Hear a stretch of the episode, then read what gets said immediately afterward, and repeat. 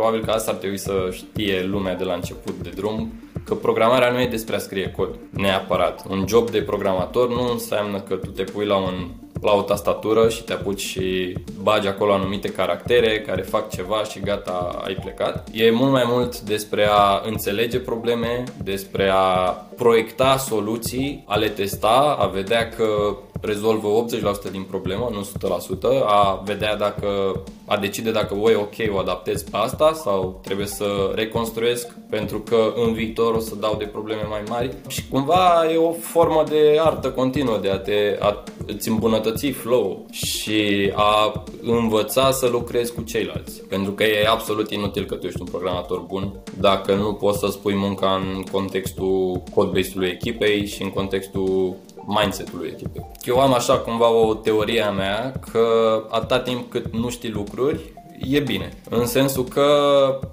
dacă o să ajungi să în locul în care ești să stăpânești totul perfect, să nu ai absolut nicio emoție și nicio chestie într-o zi să zici, bă, dar nu știu cum să faci asta, dar cred că începe așa, înseamnă că trebuie să schimbi ceva fiecare zi, să te gândești în fiecare zi, băi, dar față de ieri eu am făcut ceva în plus, am învățat ceva în plus, nu neapărat tehnic sau în zona în care vrei să te duci, și să nu, să nu riști să cazi în monotonia asta în care doar repeți zilele și faci același lucruri care nu aduc un plus valoare persoanei tale. Dacă tu te uiți peste o lună la tine și spui, bă, față de luna trecută, uite, mai știu un plus asta, am mai citit două cărți, am mai făcut asta, am început să alerg, am o rutină, nu știu ce, ești foarte bine și pe plan uh, profesional, chiar dacă lucrurile nu se adresează neapărat pe plan profesional. Pentru că toată îmbunătățirea asta o să-ți dea o stimă de sine mult mai bogată, care se va vedea într-un interviu, într-o discuție și o să vezi că apar oportunități la care nici nu te-ai gândit. Ești, bă, dar ce am făcut eu să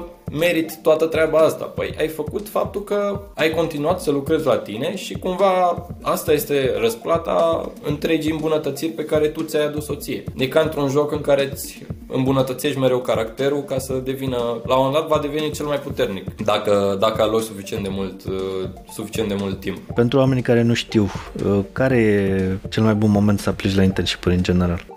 Acum.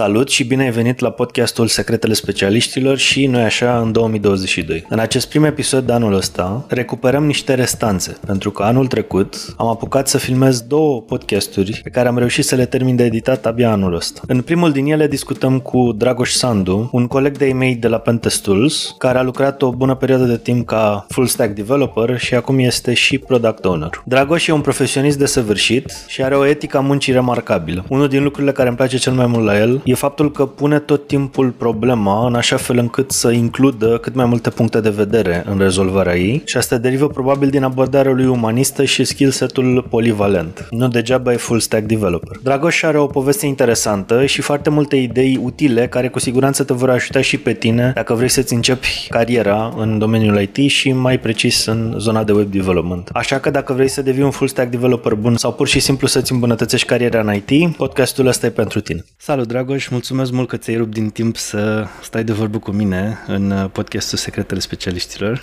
Salut Viorel, mersi de invitație și mă bucur să fiu aici. Noi ne cunoaștem de uh, câțiva ani deja, de când uh, am intrat în echipa Pentest Tools și mi-a plăcut din totdeauna în uh, interacțiunea cu tine că ai avut tot timpul un, un approach foarte holistic, așa, apropo de tot ce înseamnă development. Și asta se reflectă și în experiența pe care o ai, faptul că până recent ai fost full stack developer și uh, acum mai nou ești și product owner. uh, în paralel cumva cu rolul de, de full stack developer. Și cred că rolul de full stack developer este foarte interesant pentru oamenii care sunt la început de carieră și tot aud de termenul ăsta de full stack și de asta mi se pare interesant să împărtășești din povestea carierei tale și din uh, cum, cum ai ajuns să faci full stack și cât de mișto e sau cât de nașpa e sau cât de greu e, cât de ușor e să faci full stack în general și uh, ce sfaturi ai pentru oamenii care sunt la început de drum și, și vor să, să atingă cumva zona asta de, de development. Așa că povestește-mi cum, cum ai început în uh, development. cum ți-ai început cariera în IT, practic? Hmm. Păi, uh, cariera în IT a început practic din clasa 8 pot eu să zic, când uh, am dat primul meu search pe Google în zona asta de cum se fac site-uri web, enter. Asta a fost căutarea, pentru că m-a atras zona asta de, de site-uri web. Era ideea de jocuri atunci în principal, de jocuri în browser și eram fascinat de frate, uite câte lucruri se pot face în browser, în aceeași pagină. Și după căutarea aia am aflat de HTML, am început să... Am fost fascinat că dacă deschizi un notepad și te apuci și scrii niște cod și apoi îl deschizi în browser, mamă, să vezi, vezi acolo rezultatul, pentru mine a fost uh, ca un mod de a crea lucruri, practic, de a crea artă.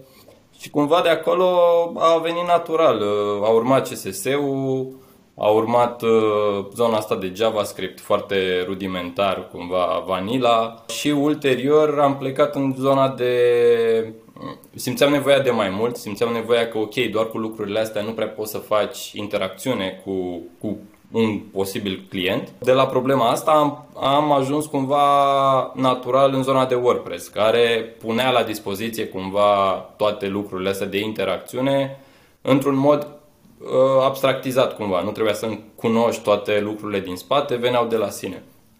Dar da, da. Uh, nu m-am, n-am vrut să mă opresc aici. Vedeam că lucrurile alea pot fi folosite și că merg, dar mă măcina mereu să aflu cum merg și de ce merg.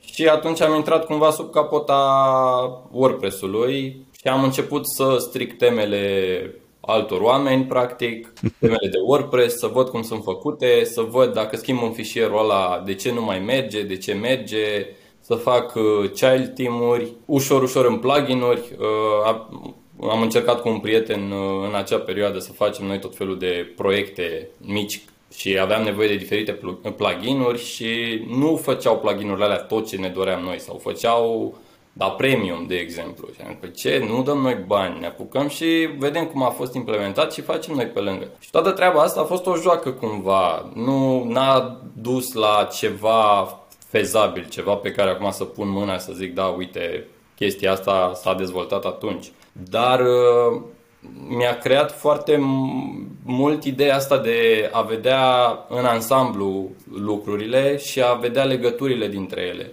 Nu doar uh, vizual, nu doar funcționalul din spate, ci cum se întrepătrund toate. Și cumva asta stă la baza uh, zonei de full stack până la, la urmă, că de asta îi și zice full stack, se referă de la, cumva la toată arhitectura, de la zona de ce vede clientul efectiv și elementele cu care interacționează, până la cum elementele alea, uh, informația procesată prin elementele alea ajunge în zona de server, e procesată acolo și modul în care interacționează apoi cu baza de date și alte servicii. Cumva nu pot să zic că am ales neapărat zona asta de full stack. Doar curiozitatea de a ști din diverse zone și de a avea o abordare din asta foarte holistică, cum ai zis la început, uh, m-a adus aici. Da, da, da.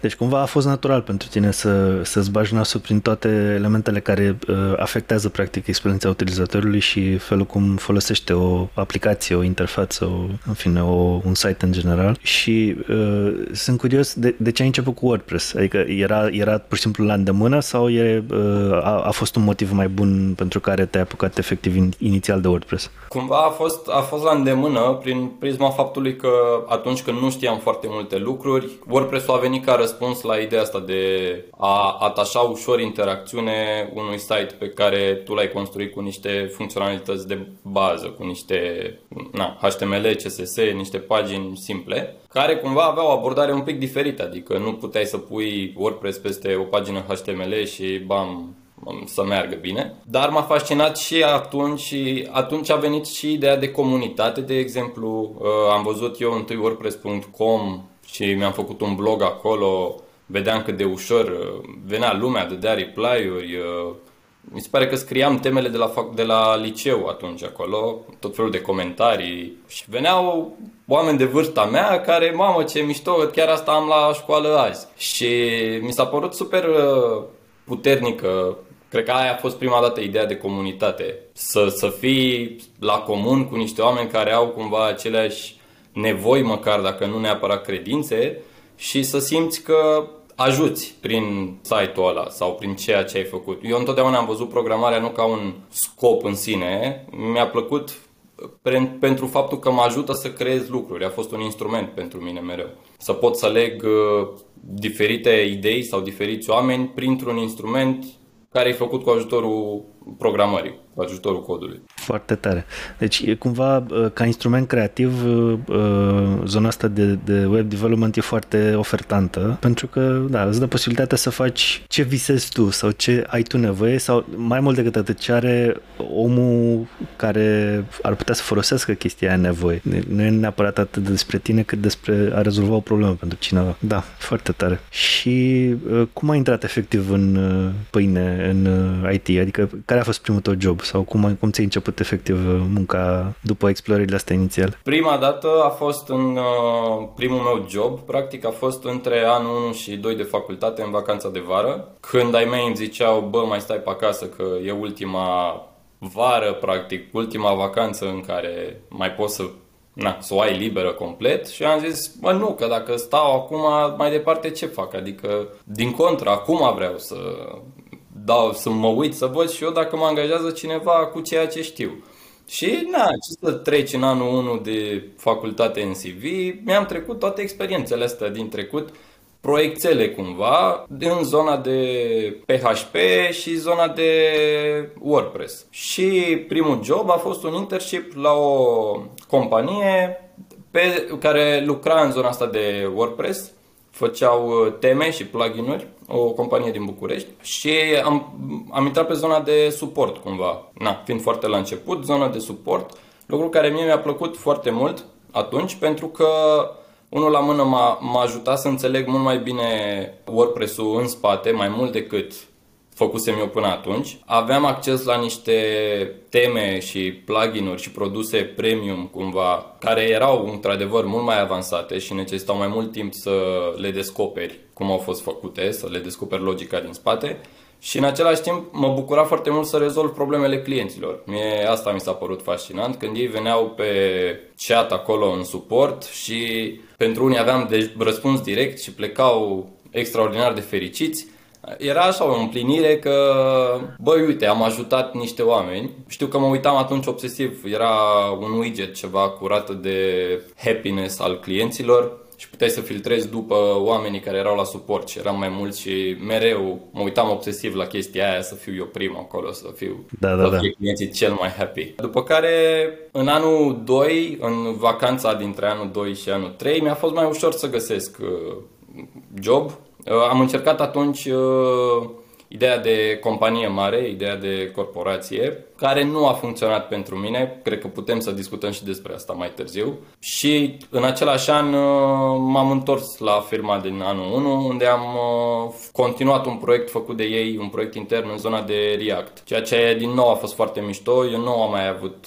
până atunci interacțiune cu React. Au fost cumva două săptămâni în care doar am citit documentații pentru că era complet altă idee decât ce experimentasem eu până atunci. Dar mi-a plăcut provocarea asta de a înțelege ceva complet nou și de a-l îmbunătăți, a continua pe munca unui alt uh, developer.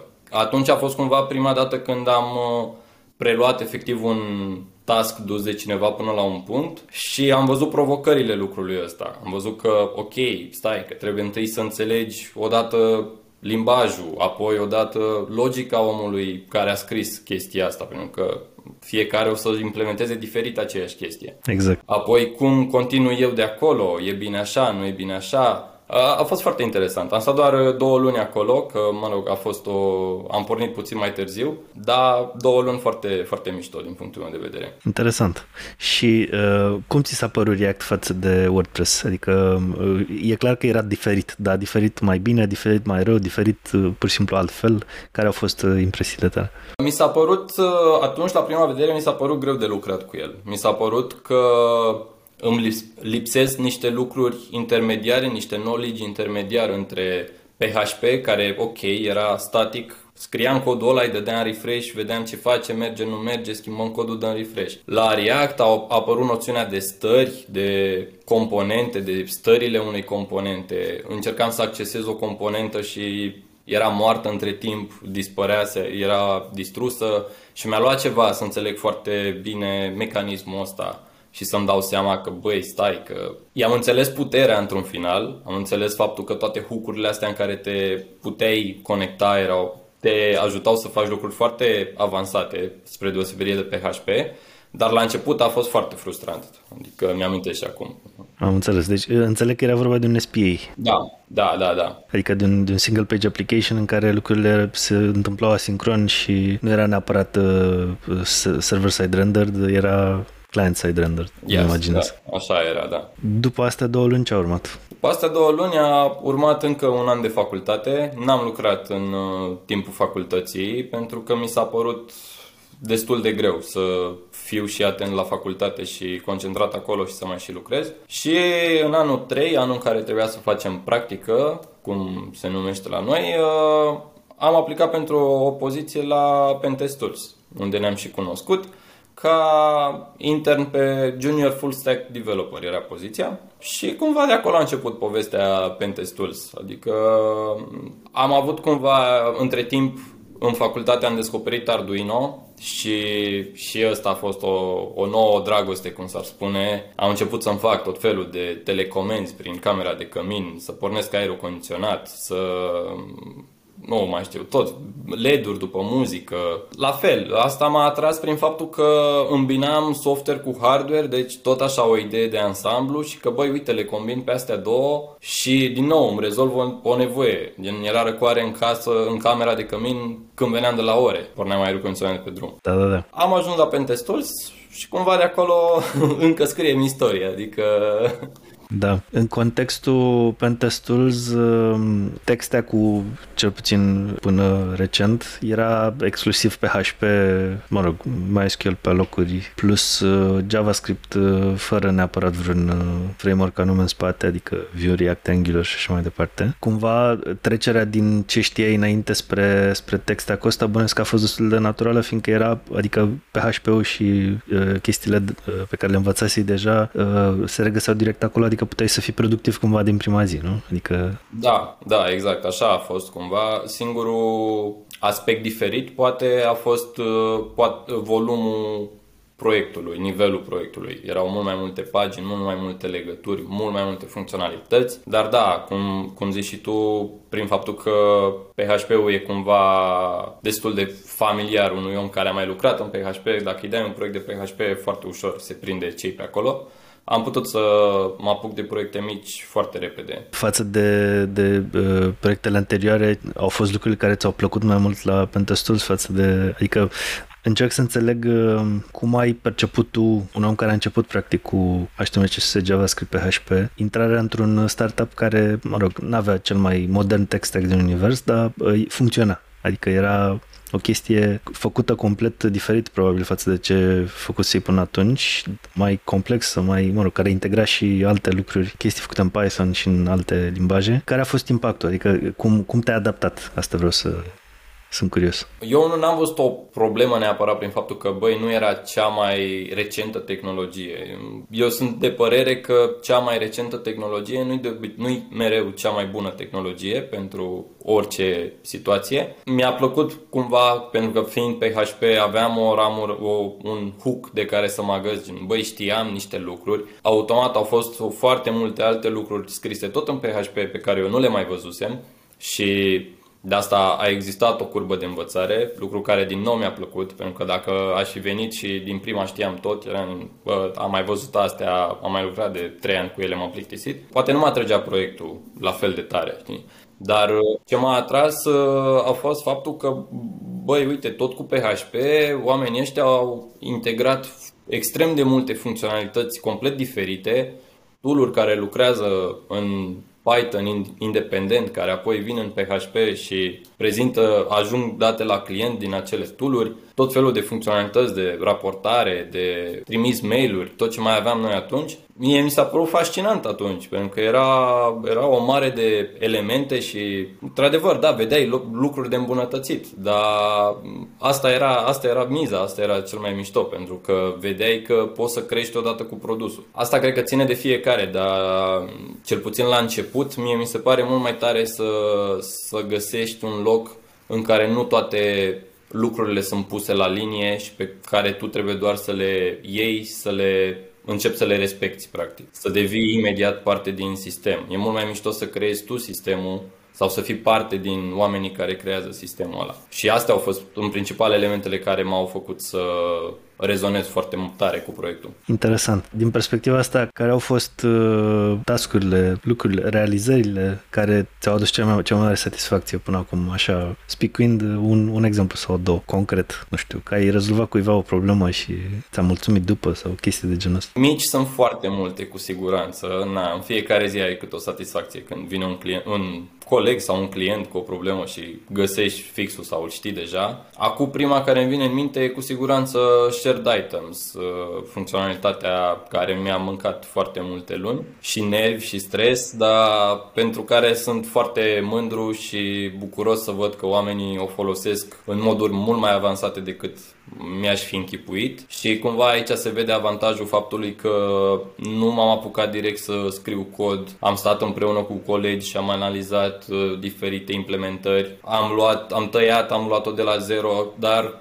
arhitectura pe care am, am decis să construim, pare că este, a fost o decizie înțeleaptă să, să petrecem timp în a alege arhitectura aia, pentru că acum, deși clienții folosesc în moduri mult mai avansate decât ne-am gândit noi atunci, îmbină tot felul de lucruri, le folosesc, e nebunie ce e acolo, funcționează. E, asta mi se pare foarte tare și cumva aici văd un avantaj foarte mișto în a nu te apuca direct să scrii cod și că programarea, probabil că asta ar trebui să știe lumea de la început de drum, că programarea nu e despre a scrie cod neapărat. Un job de programator nu înseamnă că tu te pui la un la o tastatură și te apuci și bagi acolo anumite caractere care fac ceva și gata, ai plecat. E mult mai mult despre a înțelege probleme, despre a proiecta soluții, a le testa, a vedea că rezolvă 80% din problemă, nu 100%, a vedea dacă a decide dacă voi ok, o adaptez pe asta sau trebuie să reconstruiesc pentru că în viitor o să dau de probleme mai mari și cumva e o formă de artă continuă de a te a îți îmbunătăți flow și a învăța să lucrezi cu ceilalți. Pentru că e absolut inutil că tu ești un programator bun dacă nu poți să spui munca în contextul codebase-ului echipei și în contextul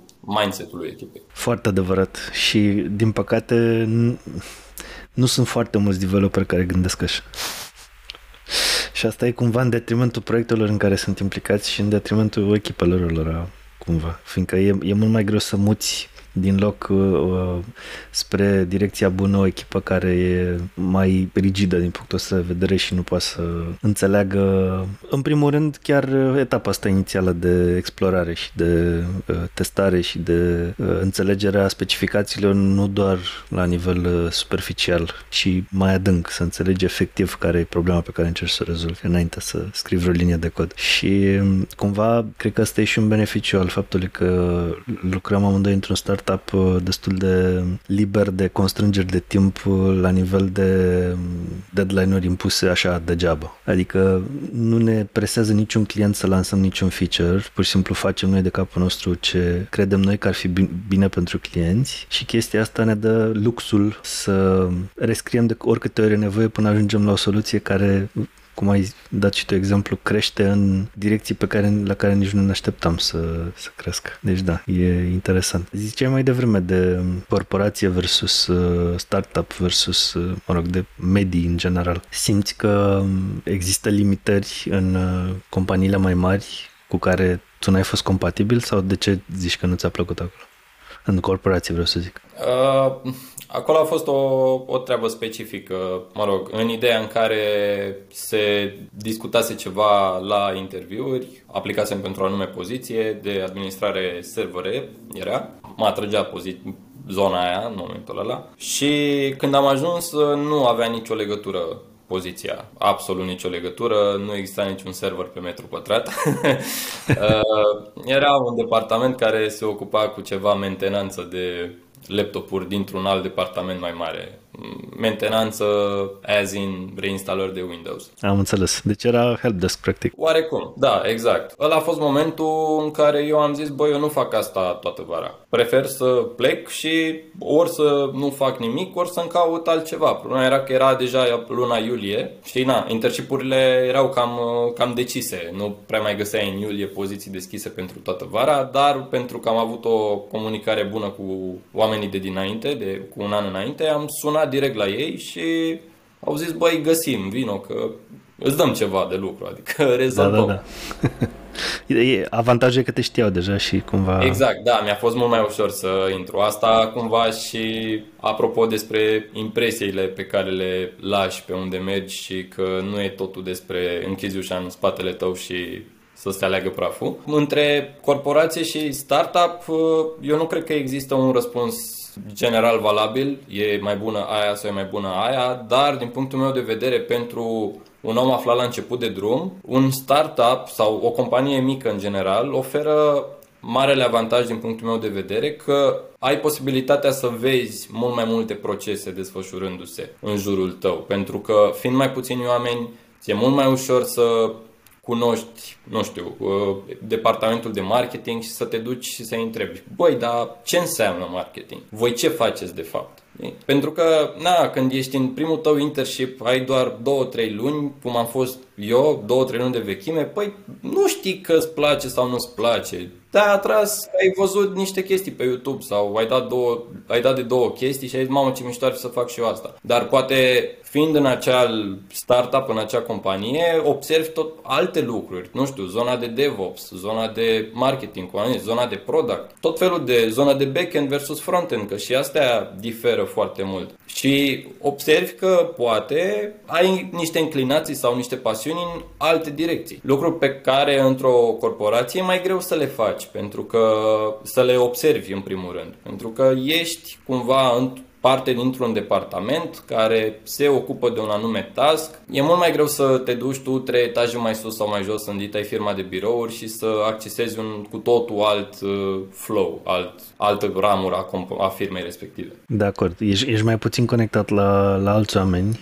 care cumva lucrează în aceeași companie, dar fac alte lucruri. Mai sunt aspecte care sunt pro cumva companii mai mici. Ai ownership mai mult într-o companie mai mică pe ce faci și vezi cumva rezultatul mai repede decât într-o companie mare unde poate ești o părticică foarte mică a unui întreg enorm și munca ta are impact mult mai mic decât uh, într-o companie mică unde fiind și puțini contributori la, la proiect uh, se vede tot ce faci practic. Adică poți să poți să pui mâna pe toate lucrurile făcute de tine din, exact, din da, produsul da. respectiv. E, e, e foarte plăcut sentimentul ăsta să, să știi că, nu știu, în două luni după ce ai intrat în firma respectivă, băi, uite, am rezolvat ABC și pur și simplu chestiile alea sunt fixate de mine. Eu am cod în producție care acum rezolvă problemele clienților ăștia. Și pe lângă ce ai spus, cred că aș mai spune și chestia asta de că într-o firmă mică e mai ușor să înveți de la mult mai mulți oameni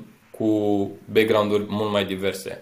În companii mari de obicei îți e asignat un anume om care se ocupă de tine, care te poate învăța mai bine sau mai prost în funcție de experiența pe care și el o are, că e și el om, dar uh, când ai acces la, nu știu, 10-15 oameni pe care tu poți ori oricând, nu știu, la o pauză de masă, dacă prinzi perioadă fără pandemie, poți să afli tot felul, de la povești de viață, de la abordări diferite. Eu și acum învăț de la colegi și dau mai departe knowledge pentru că mi se pare fantastic să poți să șeruiești informație foarte ușor. Și încă o chestie că n-ai atâtea proceduri din astea birocratice cumva într-o firmă mică. E, vrei să te duci acolo, te duci acolo, afli aia, testezi lucrul ăla, nu ai niște îngrădiri din astea de, de respectat. Apropo de ce ai zis mai devreme, mi-a, mi-a adus în minte următoarea etapă naturală cumva din uh, cariera ta. Discutam de ownership de code și uh, zic, uh, m-am gândit la faptul că Adi, în mod foarte deștept, a setat niște owner pe anumite bucăți din uh, pentestools.com uh, și, și ownerii ăștia au avut uh, uh, recent posibilitatea să devină chiar product owner, adică să, să aibă ownership nu numai, nu numai la nivel tehnic, ci și la nivel de business. Apropo de ce funcționalități ar trebui să aibă un tool sau o bucată din site, uh, cum ar trebui să interacționeze cu cerințele uh, clienților și chestii de genul ăsta. Ai intrat cumva recent în uh, breasla asta a product ownerilor. Cum ți se pare?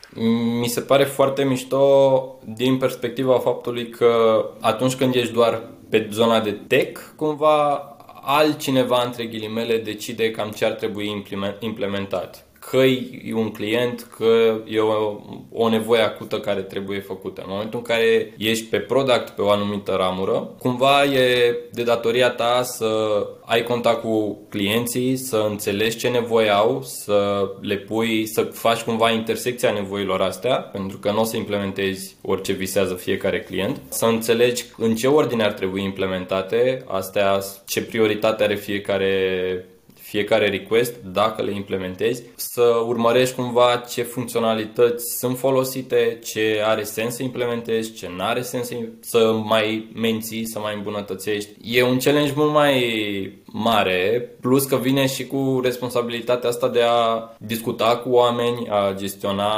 tascurile pe care le dai fiecărui om. Cumva nu pot să zic că sunt bun la asta, pentru că abia am, abia am început, dar mi se pare fascinant și o completare cumva a zonei de tech dacă ai o minimă înclinație din asta de uman cumva, de a discuta, a înțelege nevoi. Da, și, și cumva tu o ai, adică e clar că din punctul meu de vedere nu o să ai absolut nicio problemă să fii un, adică ești deja un, un product owner bun pentru că îți pasă și pui pe primul sau în fine, pui suficient de sus uh, nevoia adevărată a clientului, nu neapărat ce zice un om, ci uh, care e nevoia potențială a tuturor oamenilor care interacționează cu bucata din produs. Și asta e un, uh, un talent pentru care unii n-au răbdare sau n-au înclinație, cum ziceam. Deci eu cred că o să fie bine. Care e, de fapt, cel mai tare lucru pe care îl faci tu azi, așa, day-to-day cu care ai putea să-i atragi pe oamenii care încă nu sunt deciși dacă vor să se bage sau nu în, într-o carieră similară cu a ta? Să enumăr un singur lucru? Păi uh, îți încep dimineața cu gândul că băi, azi am doar A și B de făcut și până la ora 12 mai apar încă 5-6 litere în alfabet pe care trebuie să le rezolv. Sunt probleme de la colegi, sunt probleme noi de la clienți, sunt probleme care implică codul pe care tu ești responsabil și care din nou intervine ideea de prioritizare, trebuie să decizi, le fac pe astea sau revin la A și B-ul meu de la început și le termin pe alea și apoi mai vedem. Cred că o, o caracteristică importantă a unei poziții de genul ăsta e faptul că în, în fiecare zi tu ai de reprioritizat niște taskuri și că nu, nu e nimic liniar. Nu poți să zici că, băi, azi fac asta, s-a terminat ziua, am mai avansat cu astea două, las că mâine le termin. Nu, întotdeauna e despre planificarea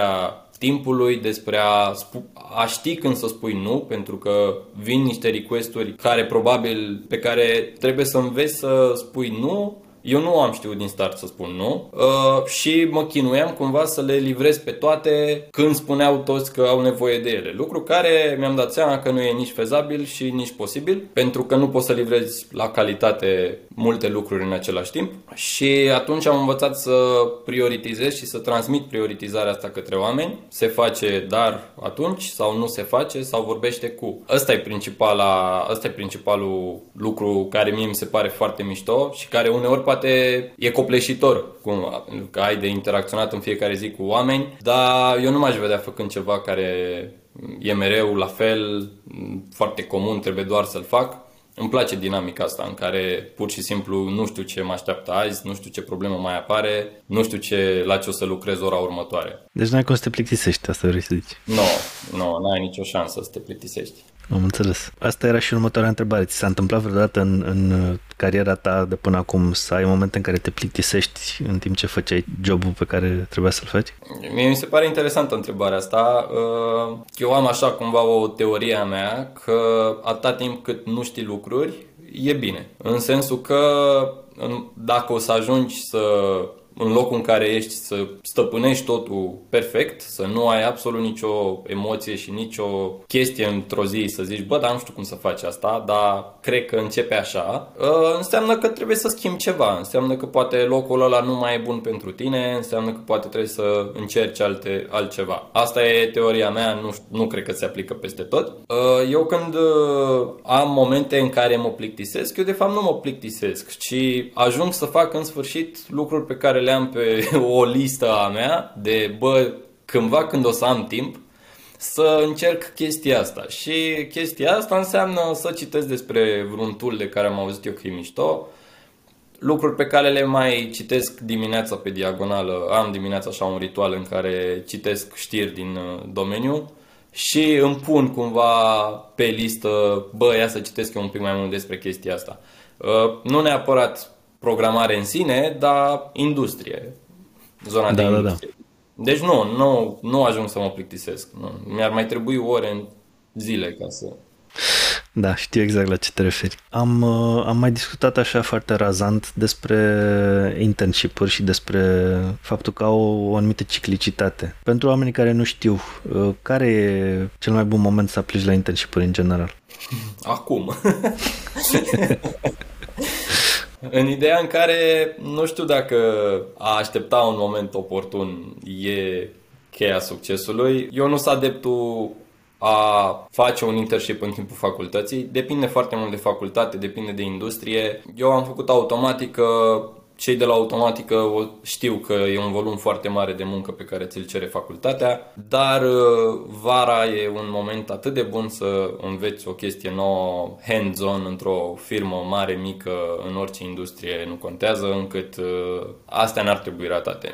Eu am văzut un mare ajutor la finalul facultății oferit uh, de faptul că eu aveam experiențe trecute, aveam deja trei internship la, la activ. Combinate cu facultatea, se deschidea orice ușă, adică nu era să nu iau un loc în interviu. Cum mă prezentam eu la interviu ăla, ok, ținea de mine și de pregătirea mea și de compatibilitatea mea cu omul și cu jobul în sine, dar uh, experiențele astea ajută foarte mult. Eu, de exemplu, pun pe un mai mare loc experiențe trecute ale unui om plus pasiune pentru anume lucruri, chiar dacă nu sunt legate de jobul ăla, dar uh, și-a făcut el, are el o pasiune din a automatiza lucruri prin casă. Super tare, adică nu, numai faptul că dai curs unei pasiuni și că reușești să o implementezi, da, mai stângaci sau mai puțin stângaci în funcție de cât timp ai alocat. Arată despre tine că ai anumite valori și că poți să duci, poți să te ții de o dorință a ta, un gând, o pasiune și să o implementezi și să o dezvolți mai, mai târziu. Și asta într-o companie e super, super util, mult mai util decât niște skill-uri tehnice pe care le poți deprinde pe parcurs. Exact. Lucrurile astea se învață de obicei. Atitudinea pentru nou, curiozitatea și pasiunea, într-adevăr, nu prea se învață. Adică pentru asta trebuie să filtrezi la început. Ziceai că ți s-a, ți s-a deschis ușile în mod constant, fără prea mari probleme, pentru că aveai deja internship-uri în, în CV. Pe lângă internship-uri aveai și uh, proiecte într-un soi de portofoliu sau erau doar internship-urile acolo și era suficient? Aveam uh, internship-urile trecute în CV și pe lângă asta mai aveam uh, proiecte personale de genul uh, chestiilor făcute în Arduino care erau postate pe GitHub. Și aveam link către GitHub în, uh, în CV și mi s-a părut foarte interesant că la multe dintre interviuri s-a pornit discuția de, pe baza celor proiecte și cumva chiar dacă proiectul ăla nu era conex pentru job, nu era scris în PHP de exemplu, eu pe telecomanda aia de aer condiționat făcusem și o interfață web. Și de acolo reieșeau tot felul de întrebări, curgea discuția natural Uh, dacă nu mă înșel chiar și la Pentest Tools, când am aplicat, tot pe baza telecomenzii de am vorbit. Adică e, e fascinant cum uh, niște lucruri pe care tu le faci cumva în joacă și le faci ca să descoperi ceva ce ție ți-a atras atenția, te duc mai departe decât. Nu m-am gândit niciodată că telecomanda aia o să fie subiect de discuție la un interviu cu un HR sau cu un om tehnic. Dar și lor le place foarte mult să abordeze așa discuția, pentru că așa văd și unul la mână dacă chiar tu ai făcut proiectul ăla, poți să scrii orice pe CV-ul ăla, dar când deschizi gura afli de fapt dacă tu ai fost ăla sau nu și când văd pasiunea cu care spui lucrurile alea. Că da, am făcut și o telecomandă, e altfel decât mamă și să vă spun ce am făcut și am îmbunătățit-o și etc. Astea au fost proiecte. Ce am pus eu în CV, nu am avut ceva extra pe lângă lucrurile astea. Mă rog, am mai avut uh, zona de voluntariat, dar nu neapărat related to the subject. Sau... E și importantă fiindcă îți uh, dezvăluie o parte a personalității care cred că e și importantă, valorile care nu țin neapărat de, de zona tehnică, ci de, mă rog, felul cum, cum ești tu ca om și care e important de evaluat în momentul în care te integrezi într-o echipă în general. Dar uh, da, e foarte, adică și eu prefer să discut uh, la interviuri în momentul în care intervievez oameni pentru anumite poziții despre lucrurile pe care care le-au făcut și despre care sunt pasionați. Adică faptul că ai o dovadă a pasiunii tale, chiar dacă nu are legătură neapărat cu tehnologiile sau cu texte sau cu subiectul uh, jobului pentru care aplici, demonstrează faptul că ai, ai capabilitatea să te, să-ți folosești energia pentru ceva constructiv și din care mindset ăsta de care zicea și Ștefan Gălescu într-un podcast anterior e foarte, foarte important pentru cineva care lucrează în industrie. Deci uh, sunt perfect de acord. Au fost uh, plătite pozițiile de internship sau acolo cred că nu mai e legal să faci internship neplătit. Dar eram curios de, de uh, evoluția pe partea asta. Uh, da, nu știu acum să zic cum e, dacă nu e legal sau nu. Eu am avut fiecare internship plătit. La toate internshipurile la care am fost, am fost plătit. Și asta mi se pare cumva un lucru obligatoriu din punctul meu de vedere, pentru că trebuie să înveți încă de la început că munca ta valorează ceva, în cazul ăsta bani. E răsplătită cu ceva. Tu depui niște, aloci niște timp și resurse și trebuie să primești ceva la schimb uh, în orice nivel de carieră. Adică, prin faptul că tu ești începător, nu înseamnă că nu trebuie să fii plătit. Absolut. În cont. Ar trebui să te bucuri de faptul că fiind junior, ai posibilitatea asta să înveți odată ce ești plătit, dar să nu fii plătit nu, nu intră în calcul, pentru că nu e cumva, e o chestie de respect reciproc și de aprecierea exact. muncii pe care tu o depui. Cred că despre asta e totul. Da, da, de acord. Nici măcar nu cred că are sens să iei în calcul uh, ofertele de job sau de internship chiar, în care nu se pune problema de a fi plătit chiar și primele trei luni, adică nu, nu, nu există scuze din punctul meu de vedere că primele așa, trei luni îți dăm nu știu ce sau nu-ți dăm nimic sau vorbim după trei luni. Nu există.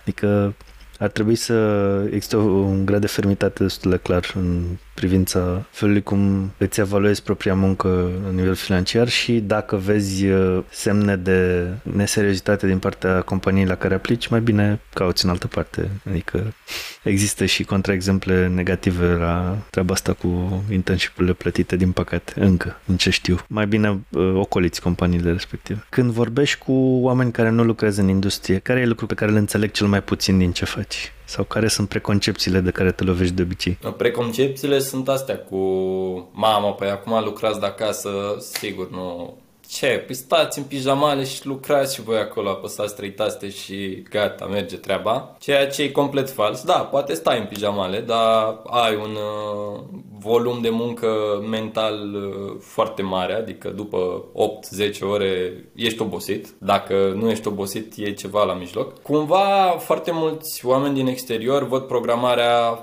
foarte izolat pe chestia asta de a scrie cod și sigur știu eu un băiat care doar asta făcea, scria cod și a văzut el că nu e mare lucru nici programarea asta. Cumva sunt uh, vorbe din popor așa cumva transmise că programarea e egal doar scriere de cod, lucru care cum am zis și la început, e foarte departe de realitate. Da, chiar și pentru developeri, adică... Absolut, da, pentru, pentru orice poziție din zona asta. Adică chiar dacă ești doar software developer, doar software developer, asta înseamnă că pică codul ăla din cer și tu îl scrii la tastatură. Trebuie să-l gândești, trebuie să faci niște planuri, trebuie să analizezi un pic înainte cerințele, să le înțelegi. Nu e simplu. Adevărat și foarte bine punctat. Care sunt cele mai nasoale aspecte ale jobului ăsta, în general? În general. Păi, uh, uite, un aspect pe care încep să-l resimt din ce în ce mai tare e sedentarismul ăsta care vine cumva involuntar Uh, faptul că tu lucrezi de la laptop, de la birou, în diferite poziții, mai ales acum cu munca de acasă, poți să nu mai stai drept, să nu-ți mai respecti coloana deloc și te trezești la 10 ore mai târziu că te doare un pic spatele azi, mâine și ușor, ușor începe să doară permanent. Cumva eu mai văd un pericol între ghilimele dacă rămâi foarte mult în zona asta de oameni tehnici, ajungi să ai cumva o perspectivă îngustată, zic eu. De-aia și acum sunt la un master uman pentru că am preferat să ies cumva din cercul de oameni tehnici de la facultate, doar din perspectiva asta, de a vedea mereu alte, alte opinii. Mi se pare super important să rămâi mereu conectat la oameni care fac cu totul altceva. Chiar dacă e tehnic, chiar dacă e non-tehnic, chiar dacă câștigă sau nu câștigă bani, n-are absolut nicio relevanță pentru că îți păstrează cumva mintea limpede și te concentrează te ajută cumva să rămâi conectat la lumea din jur. Mie asta mi se pare foarte important. Dacă vrei să înțelegi ceea ce faci în context, în contextul larg, conectează-te la lumea din jur. Mai, mai du-te cu autobuzul, mai du-te la piață, mai... Eu aveam, de exemplu, momente în care, dacă nu mi ieșea ceva, lucram la vreun proiect din ăsta mai amplu și nu mi ieșea o chestie, mamă, mă, mă simțeam foarte prost. Zic, bă, da, chiar așa nu mi iese, știi? Și atunci ajuta foarte tare o deconectare din asta, în care să vezi să ieși un pic din bulă, din bula în care, pe care tu ți-o creezi și crezi că mamă, toată lumea, toată lumea scrie cod în jurul meu și tuturor le compilează și merge din prima, nu dă nicio eroare, doar al meu de erori. Te duci un pic în exterior și vezi că și alții au probleme. Că sunt șoferi, că sunt vânzători, că sunt diferiți oameni, fiecare în fiecare zi are de-a face cu niște probleme și trebuie să se adapteze din mers să le rezolve. Și îți tragi un pic de curaj și te duci la loc și vezi că era un punct și virgulă pus mai sus. Da, și aș lua sfatul ăsta chiar ad literam, e un sfat foarte bun. În momentul în care te simți stuck, te simți efectiv blocat pe un task care nu-ți iese, efectiv, poți să ieși din casă. Adică poți să te plimbi, să te duci până la piață, nu știu, să faci o, să, să-ți iei ceva, uh, un morcov să, și să te întorci acasă. Și, și însuși uh, ieșirea asta din, din lucrurile cu care ești obișnuit uh, o să te ajute pentru că îți pune creierul în funcțiune în background. Adică te concentrezi pe efectiv mersul la piață și acțiunea pe care trebuie să o întreprinzi în momentul respectiv, dar de fapt în spate creierul nu se oprește din a rumega problema cu pe care ai dat-o înainte. Și de asta, în unele circunstanțe, mai ales când te relaxezi, când faci ceva relaxant, când ieși afară și te plimbi prin parc sau în fine, te duci la alergat dacă ești sportiv sau faci efectiv ceva altceva decât îți cere task-ul curent, relaxarea asta îți dă niște soluții la care nu te așteptai pentru că uh, ajunge subconștientul să, să rezolve, să compileze problema în fundal pentru tine să stea rezultatul la, în, în alt uh, context decât uh, te așteptai. Și ajută, am, adică înțeleg perfect, adică mi s-a întâmplat foarte des, nu știu, să-mi vină idei în timp ce făceam cu totul altceva decât trebuia să fac și culmea e că e contraintuitiv, adică dacă ai un deadline, să zicem, să presupunem că ai un deadline și chiar trebuie să livrezi la timp o chestie, uneori e mai productiv productiv să iei o pauză mică. Nu trebuie să exagerezi acum, nu trebuie să petreci toată ziua la piață. Dar uh, orice deconectare din asta ajută și fizic, cumva, că și asta e important, să spui sângele în mișcare și să-ți oxigenezi creierul, dar și uh, mental, adică e, e util, e foarte mișto. Și mai e o chestie care ajută foarte tare, să, să explici unui om problema pe care o ai, indiferent că omul ai da. tehnic sau nu, da. cu voce tare să-l suni sau să vorbești cu el, e fascinant cât de multe lucruri scoate la iveală încercarea de a explica cuiva problema pe care o ai. Pentru că unul la mână te ajută pe tine să o formulezi astfel încât omul ăla să o înțeleagă sau măcar să încerci lucrul ăsta. Așa îți dai seama foarte ușor unde sunt lacunele tale de înțelegere. Poate tu chiar n-ai înțeles bine task-ul ăla, poate unele lucruri sunt neclare și de asta nu reușești să ajungi la o soluție. Și de multe ori mi s-a întâmplat să mă opresc din explicatul ăla, să-i zic, lasă-mă un pic că mi-a, mi-a venit ideea acum, uh, te sun eu, vorbim, vorbim, hai, pa. Și e, e fascinant, adică dacă, dacă explici chestia asta, pare o nebunie, că bă, dar cum, na, acum 5 minute când ai început să spui nu aveai ideea asta, pur și simplu nu o aveai, pentru că de multe ori pleci cu mintea pe un anume, te canalizezi pe o idee și e foarte greu să mai ieși și apoi să faci doi pași în spate și să vezi în ansamblu problemei, bă, dar eu ce încercam să rezolv de fapt. Da, exact. Și mai ales dacă n-ai experiența gândirii laterale, efectiv e contraintuitiv să, să-ți dai seama că asta e de fapt o soluție la o problemă pe care ai și e un sfat din nou și asta e, e genial sfat să, să vorbești despre, despre probleme cu altcineva. Eu, spre exemplu, mă mai consult cu soția uh, ocazional când am chestii pe care, sau complet tehnice, pe care ea uh, încerc să-i le explic și ea le înțelege, uh, cel puțin parțial, dar mă ajută pe mine foarte mult să vorbesc despre asta și într-adevăr e fascinant că funcționează chiar atât de bine. Da, sunt, uh, sunt diferite metode care cumva cu timpul încep să se perfecționeze, cu timpul ajungi să să te scoți singur din starea aia de a te duce nișat pe o idee, dar uh, trebuie exersate și începutul din astea cu vorbit cu altcineva e, pentru mine a funcționat foarte bine la, la început. Și cumva cred că funcționează din același motiv pentru care a preda un lucru altcuiva, deci a te asigura că omul înțelege exact la ce te referi în timp ce vorbești despre o chestie pe care până atunci nu, nu înțelegea sau nu știa, e cel mai bun mod de a învăța tu însuți uh, despre subiectul ăla mai, mai bine. Și de apropo de metoda Feynman, care zicea că dacă nu înțelegi ceva atât de bine, fă eforturi să încerci să-i explici cuiva care nu are nicio treabă cu domeniul. Mă rog, el lua exemplu, cred că un pensionar sau un copil. Deci dacă nu poți să explici unui copil de 4 ani un principiu al fizicii, nu știi suficient de bine. Exact. Da, da. Pentru că te obligă să simplifici toate ideile alea, indiferent cât de tehnic e, poți să abstractizezi în ceva sau ar trebui să poți. Dacă nu poți, înseamnă că e o problemă a chestiile tehnice și atunci ar putea fi tradusă pentru oricine. Na, că sunt mere sau că sunt linii de cod, ar trebui să funcționeze. Da, da, da, exact. Din experiența ta de până acum, cât de mult contează studiile formale în a avea succes în IT în general? Adică, nu știu, anumite părți ale liceului, anumite facultăți, anumite mastere te ajută efectiv să fii un developer mai bun sau un product owner mai bun sau, în fine, să, să avansezi mai rapid în carieră? Hm. Uh, uite, dacă plec de la mine, eu am făcut uh, mate info la liceu și apoi m-am dus la automatică și calculatoare. Deci, practic, uh, foarte pe, pe domeniu. Dacă ar fi să trag linie după toată perioada asta educațională, cu ce am rămas, nu sunt cunoștințe din domeniu, sunt uh, oameni care mi-au devenit prieteni cu viziuni și pasiuni comune pentru zona asta. Sunt uh, profesori care cumva au știut să inspire mai mult decât a preda anumite noțiuni. Eu cumva pe, pe ideea asta cred că ajută o pregătire în, în anume domeniu, uh, nu prin prisma cunoștințelor pe care am văzut numeroși uh, oameni, chiar și avem colegi care au făcut cu totul altceva de-a lungul timpului și sunt niște developeri excelenți prin faptul că au învățat singuri, au fost autodidacți sau mentorat, au știut să aibă componenta asta umană de a comunica, a pune întrebări, a înțelege, a persevera în, în zona asta și da, na, nu spune nimeni că dacă n-ai făcut o facultate de domeniu, gata, poți să-ți iei gândul de la, de la domeniul ăsta de IT, că n-ai nicio șansă. Cum?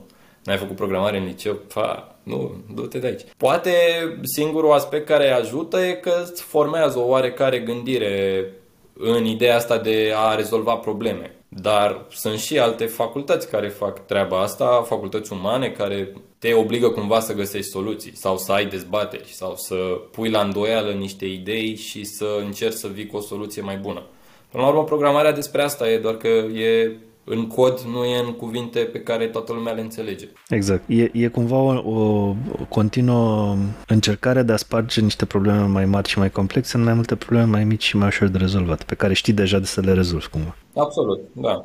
Cu cât ești mai experimentat, cu atât problemele alea pe care știi deja să le rezolvi sunt mai multe și, sau, sau mai complexe sau sunt formate dintr-un angrenaj de probleme mai simple pe care, mă rog, peste care poți să treci mai repede. Adică experiența cumva cred că în asta se rezumă, în faptul că ai fost expus la suficiente probleme și te-ai dat suficient de mult uh, cu capul de pereți, fiindcă, n-ai, fiindcă ai, ai, ai ajuns până la urmă la niște concluzii cu greu în uh, alte probleme și cumva chestia asta în general uh, te face un, un developer mai bun și mai, mai versat, mai, cred că în engleză cuvântul e seasoned. Ziceai că atunci când ai apucat să, să te implici în proiectul de React, uh, ai învățat citind documentații. Asta e metoda ta uh, preferată de a învăța tehnologii noi sau care sunt metodele predilecte pe care le folosești așa în general?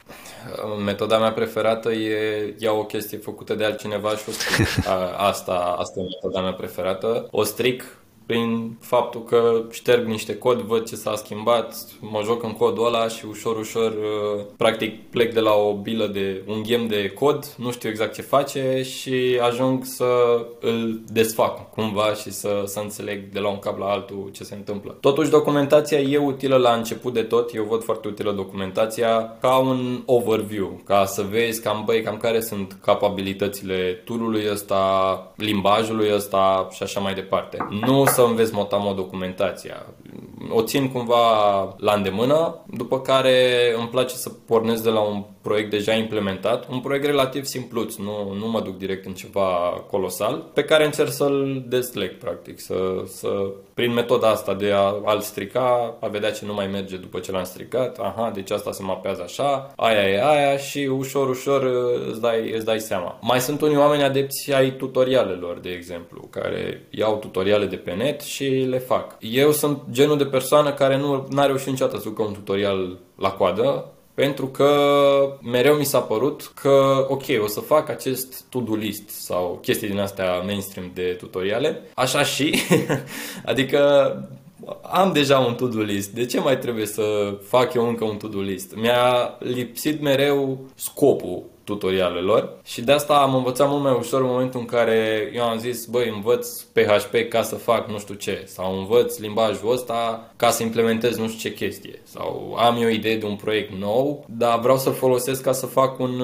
să învăț un nou limbaj, să fiu mai bun sau să devin mai bun în Python. Ok, uite, mă apuc și fac uh, noua funcționalitate, o fac direct în Python. Aș putea să o fac și în PHP?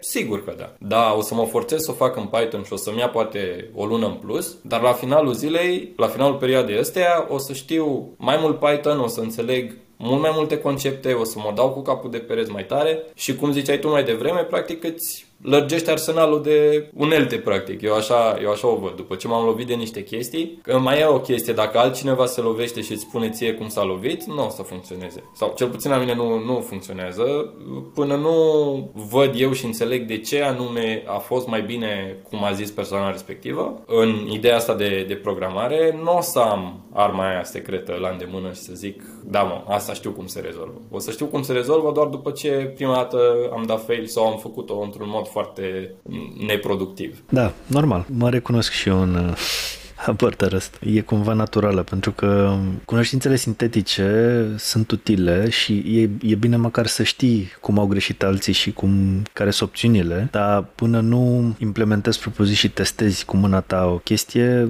n-ai, nu că n-ai încredere, dar e genul ăla de chestie asumată prin rezultate palpabile pe care, care efectiv e transformațional, adică care te convinge de un lucru fără drept de apel. Știi exact la ce te referi. Și ziceai de master Uh, uman. Ai menționat contextul în care sper, sper să te ajute chestia asta, dar de ce n-ai ales un uh, master uh, tot așa tehnic? Din același motiv că ai vrut să vezi o altă perspectivă a unei, asupra unei, unei probleme sau în fine asupra vieții în general? Da, da, da. Asta a fost uh, o parte din, din motiv. Motivul ăsta că vreau să am lângă mine oameni care au, avut, fac, au făcut facultăți diferite, au viziuni complet diferite, au abordări diferite despre lucruri, tocmai ca să mă inspire și să am mereu idei în jur din care să pornească eventuale lucruri. Și a mai fost un aspect, faptul că după patru ani de facultate mi-am dat cumva seama că, băi, ok, eu dacă vreau să învăț acum ceva tehnic, dacă mi iau timpul necesar, mă apuc și îl învăț. Nu există dubiu că nu o să-l fac. Și atunci, dacă pot să fac chestia asta pe cont propriu, la un moment, da, de ce aș vrea să mai fac un master tehnic care o să mă învețe una din chestiile astea mai bine sau mai prost cum o să mă învețe masterul respectiv. Adică că nu i-am, nu i-am văzut cumva avantajul din punctul meu de vedere. Nu am văzut ce beneficiu mi-ar aduce încă un master pe o zonă tehnică. Cred că ăsta e cumva, dacă ne întoarcem la avantajele facultății, poate, eu cred că, sau scopul facultății, cred că scopul ei ar trebui să fie să seteze gradul tot de dificultate să, și să-ți dea încredere că, bă, ok, uite, greu pentru mine e mult mai greu decât task-ul ăsta care sigur îl rezolv eu, chiar dacă acum apare că n-am idee de unde să-l iau. Adică îți dă cumva un boost din ăsta de încredere pe care eu l-am văzut, uh, l-am conștientizat abia când am venit la, la master pe, pe zona asta de uman și mi-am dat seama că, ok, faptul că trebuia să fac trei proiecte, trei referate sau ceva până mâine seară, mm, ok, ce, păi de astea făceam în presesiune câte vrei. Pe când ceilalți colegi, care probabil că au avut ceva facultăți un pic mai, mai legere, erau un pic panicați de, aoleu, dar cum o să facem lucrul ăsta? Și cred că ăsta e cumva un avantaj al unei facultăți tehnice. Nu neapărat noțiunea în sine, ci faptul că te învață să accepti cele challenge-uri. Te călește.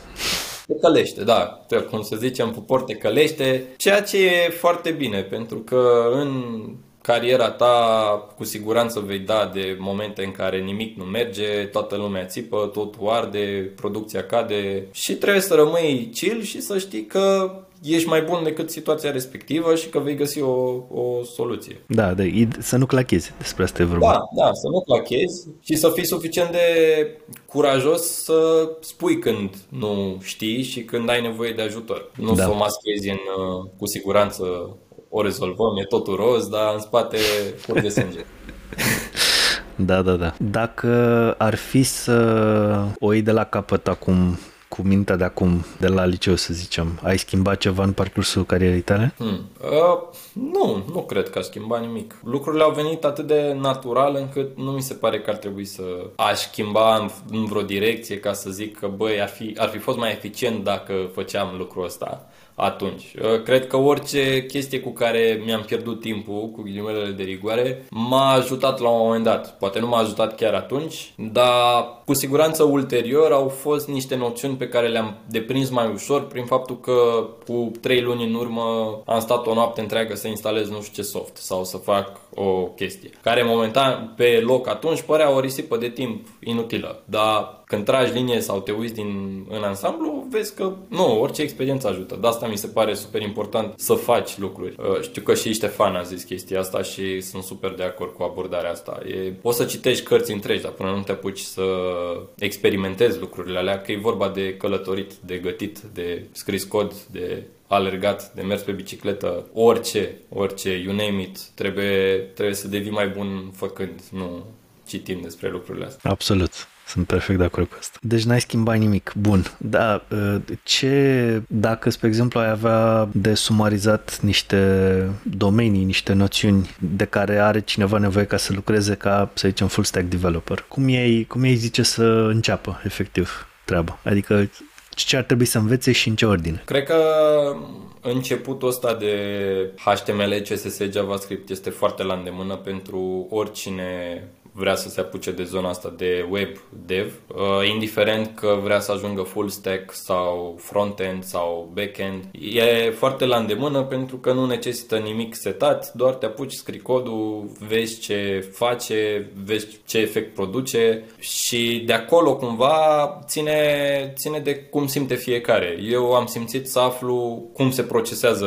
pagina aia și nu să o fac neapărat să arate mai frumos în prima fază. Dacă ești o fire mai artistică, că mă aștept să te duci mai mult pe zona asta de CSS mult mai bogat, de JavaScript, de funcționalități din astea de client-side, ca să le faci foarte îmbunătățite. La fel, dacă nu te atrage partea asta de nicio culoare, ești, bă, nu știu ce ajunge la client, eu vreau să fac lucruri, să scriu cod, să fac scripturi, să fie un pic mai zona de geeky, atunci uh, poate se, cumva natural te duci pe backend. Dacă vrei să fii pe zona asta de full stack, cred că e cumva o zonă de echilibru între cele două. Eu așa am văzut-o mereu. Dacă ești, nu te atrage foarte, foarte mult niciuna dintre lucruri, nu ești complet devotat designului sau zonei de backend, ai șanse foarte mari să ajungi pe zona asta de full stack, care le, le îmbină pe amândouă. Și full stack nu înseamnă că ești uh, omul suprem care le cunoaște pe toate și de la cap la coadă, de la request-ul până la ce ajunge la client, tu știi tot ce se întâmplă acolo la perfecție. Cu siguranță un front-end developer știe mult mai bine partea de front-end decât tine, mult mai în detaliu, la fel și pe partea de back-end, dar tu poți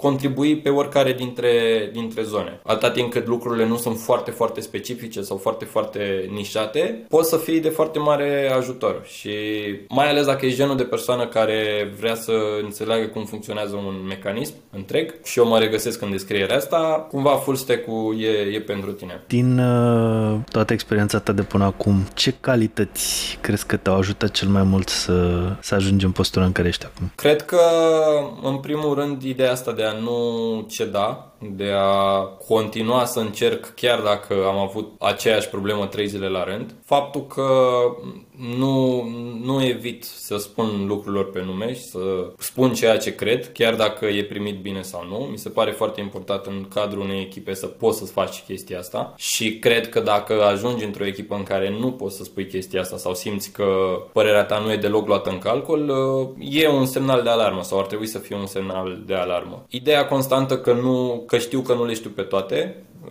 cred că și asta m-a, m-a ajutat foarte mult. Capabilitatea de a pune întrebări celor din jur, chiar uh, și dacă aveam impresia că știu lucrul respectiv. Pur și simplu faptul că intri într-o discuție despre cevaul ăla pe care tu crezi că îl cunoști și afli o altă perspectivă despre acel ceva, poate să ajungă la lucruri foarte interesante, în care ori tu poate nu știai pe deplin tot lucrul ăla sau afli că alte persoane se raportează la el diferit. E super util să fii mereu deschis și să nu ai o atitudine din asta de cunoscător și om care nu mai are ce să învețe de la un nivel. Adică să te simți cumva ofensat dacă cineva încearcă să îți pună o întrebare sau să îți explice ceva. E super, super de folos să știi să primești feedback-ul fără sau o părere fără să fie ofensatoare, fără să o primești ca o ofensă. Fie că e de bine, fie că e de rău. Și când e de bine să nu o ai la modul, da, oricum, știam asta.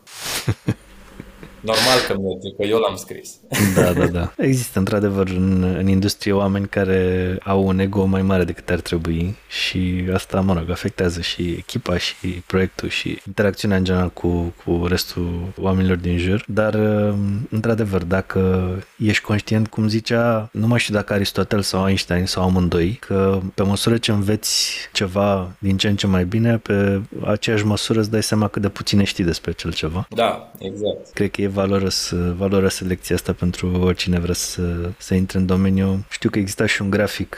Inițial înveți despre un lucru și te crezi din ce în ce mai bun, până când ajungi într-un maxim al uh, prostiei cumva. Adică tu te crezi mult mai bun decât știi de fapt. Adică uh, cunoștințele tale sunt complet, uh, adică sunt, sunt incomplete ca să-ți dai seama cât de puține știi de fapt despre subiectul ăla și după aia e un dip așa al, în care îți dai seama, bă, da, eu chiar nu știu nimic, adică eu stai un pic că sunt uh, super, super la zero și trebuie să o iau complet de la zero, e foarte greu, nu știu ce. Și după aia începe un, uh, un grafic din asta logaritmic așa, care o creștere din asta continuă și care corelează timpul petrecut pe un subiect cu cât de multe știi despre acel subiect. Deci da, e, e bine să ai grijă la maximul al graficului de încredere, în care de fapt știi foarte puține, dar tu ai impresia că știi pe toate și după aia la dip la inițial. Imediat după vine un dip și acolo se, de obicei se lasă lumea lumea. Adică exact. zice, e prea greu. De fapt, nu știam nimic, avem senzația că știu și acum nu mai știu nimic, mă las, fac altceva. Și cred că dacă ai uh, rezi- reziliența cumva să treci peste graficul ăla inițial, după aia restul e, o să fie mult mai bine. Dacă ar fi să uh, alegi pe cineva într-un proces de recrutare care să fie, nu știu, full stack developer în echipa pe care o conduci tu, pe ce criterii ai alege persoana respectivă? Un junior, să zicem, adică cineva la început de drum. Cred că cel mai mult m-ar interesa ideea asta de proiecte anterioare, proiecte personale, să văd uh, pasiunea pentru lucrurile alea pe care le-a făcut, să văd uh, faptul că a continuat uh, să învețe și să citească despre chestia aia și să o facă mai bună. Mult mai mult contează lucrurile astea din perspectiva mea decât uh, ce facultate, ce medie, ce notă, olimpic pe țară, whatever. Lucrurile astea sunt foarte tehnice, ok, bravo, arată niște calități, dar pe termen lung calitățile alea într-o echipă nu sunt foarte utile. De multe ori genul ăla de persoane sunt și persoanele care au acea impresie că sunt foarte, foarte buni, cumva insuflată și din experiențele trecute și asta îi face cumva să nu mai primească feedback, să aibă, să meargă pe o anume cărare de genul eu știu bine, voi dacă vreți dați-vă după mine dacă nu sunteți fraieri. Lucru care, chiar dacă e un om foarte bun tehnic, o să ai probleme să lucrezi cu el în echipă și atunci nu vrei genul ăsta de persoane. Vrei persoane care au cumva deschiderea și capabilitatea să se conecteze cu restul echipei și e foarte complicat să alegi oamenii pentru că dacă la un moment dat alegi un om care nu are calitățile astea de team player cumva, e foarte posibil să adauge tensiuni în toată echipa. Și nu e doar despre faptul că nu o să-și facă el bine treaba sau că nu o să poți să comunici cu el, ci alterează comunicarea întregii echipe și atunci se strică cumva randamentul întregului mecanism nu e chiar, nu e deloc ceea ce vrei. Deci cumva aș pune pe primul rând, pe primul loc uh, latura asta umană și experiențele trecute. Facultatea vine undeva după și mă ajută cumva să pun omul într-un context din ăsta mai mult de tip de gândire decât uh, cunoștințe în sine. Pentru că poți să ai cunoștințele care trebuie și că ai terminat medicină și că ai terminat automatică. Nu are nicio legătură. Da, și oricum ce lipsește poți să completezi on the job. Pe parcurs, da, exact. Nu cred că cere nimeni să fie expert în ceva din prima zi, mai ales la nivelul ăsta de, de junior. De ce crezi că eșuează în general oamenii în carieră, din punctul tău de vedere? Ai văzut exemple sau, nu știu, uh, ai, ai tras niște concluzii pe partea asta? În cariere de IT sau în general în cariere? Cred că în cariere de IT în special, dar cred că și în general e util perspectiva ta. Păi cred că cumva o rețetă sigură să eșuezi e exact exact ce am spus mai devreme, să să nu ai dorința asta de învățare, să consideri mereu că deja știi tot și că ești acolo sus în clopotul la inițial de care vorbeam mai devreme, cumva să te izolezi așa de restul, de restul oamenilor și să consideri că mereu problema e la ei și ei sunt de vină. Și pentru că lucrurile astea nu te duc din prima la neapărat o, o cădere sau un fail la nivel de carieră, e ușor să spui că n-am nicio problemă, lucrurile funcționează bine, chiar ei sunt problema. Adică doar că pe termen lung, faptul că tu nu reușești să comunici și să spui lucrurilor pe nume, cred că și asta e o treabă, e o, încă un lucru. Să nu... Sunt unii oameni care preferă să țină în ei problemele pe care le, le găsesc în jur. Fie că problemele alea chiar sunt reale sau că pur și simplu lor li se pare într-un fel, dar în loc să le aducă la masă și să aibă o discuție despre ele, preferă să se consume interior și să le țină acolo în ei, lucru care îi face mai tensionați, deși zic că nu îi afectează cu nimic, îi tensionează foarte tare, sunt mult mai ușor de aprins și devin mult, mult mai ușor reactiv decât proactiv. Lucrurile astea te duc foarte ușor pe, într-o, într-o zonă din asta foarte, foarte la limită din punct de vedere profesional. Și acum, în funcție de echipa în care ești, poate să dureze mai mult și să ai o deschidere din partea echipei, să spună, băi, uite, noi am văzut lucrurile astea și vrem să te ajutăm, uite, nu vrei să vorbim, nu vrei... Sau dacă ești într-o echipă care nu are genul ăsta de deschidere, poți să te, treze, te trezești din start uh, la un moment dat uh, înlocuit sau schimbat pe o poziție pe care tu nu ți-o dorești, lucruri care se mișcă împotriva dorinței tale din punct de vedere carieră. Și cumva pe care poate le vei considera factori externi, dar de fapt ele marea lor majoritatea au pornit de la tine și de la atitudinea pe care tu o emani în jur. De asta mi se pare super important să fii conectat cu cei din jur și să primești feedback mereu de la ei. Pentru că dacă ei știu că poți să ți-l dea, o să ți-l dea. Dacă te știu genul ăla de om care mereu le știe pe toate și el e perfect, nu o să mai vină nici feedback pe care tu dacă l-ai avea, poate l-ai putea folosi să te îmbunătățești. Da, da, da. It's a slippery slope. Cu siguranță e, da. Și nu e, nu e foarte ușor să, să admiți că ai lucruri de îmbunătățit. Atât pe plan personal cât și pe plan profesional. Uh, dar mi se pare un exercițiu foarte, foarte bun și că oamenii cu adevărat profesioniști și oameni buni, oameni care fac carieră, sunt oamenii care știu la orice moment de timp că pot să-și asume o greșeală, pot da. să primească feedback fără să îl considere hate și se pot îmbunătăți în permanență. De-aia ajung să fie mai buni anul viitor decât sunt în anul ăsta, pentru că construiesc pe tot ce prind din jur. Exact. Și ăsta e și cel mai bun mod de a te compara cu... Adică să te compari cu tine e cel mai bun mod de a progresa în general. Adică nu are sens să te compari cu alții, că așa apar, nu știu, și frustrări și, mă rog, alte probleme psihologice.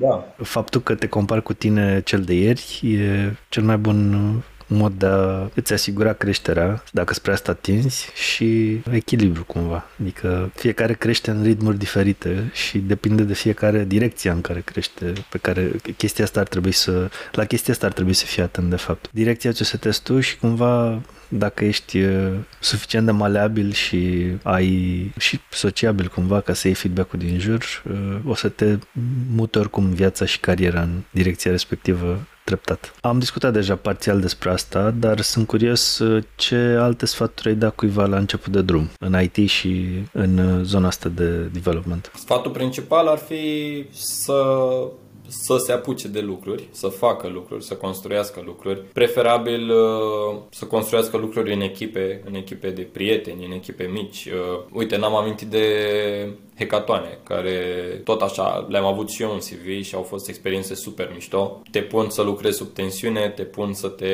să lucrezi cu niște oameni cu care lucrezi bine când sunteți calmi, dar când sunteți tensionați e cu totul altă poveste.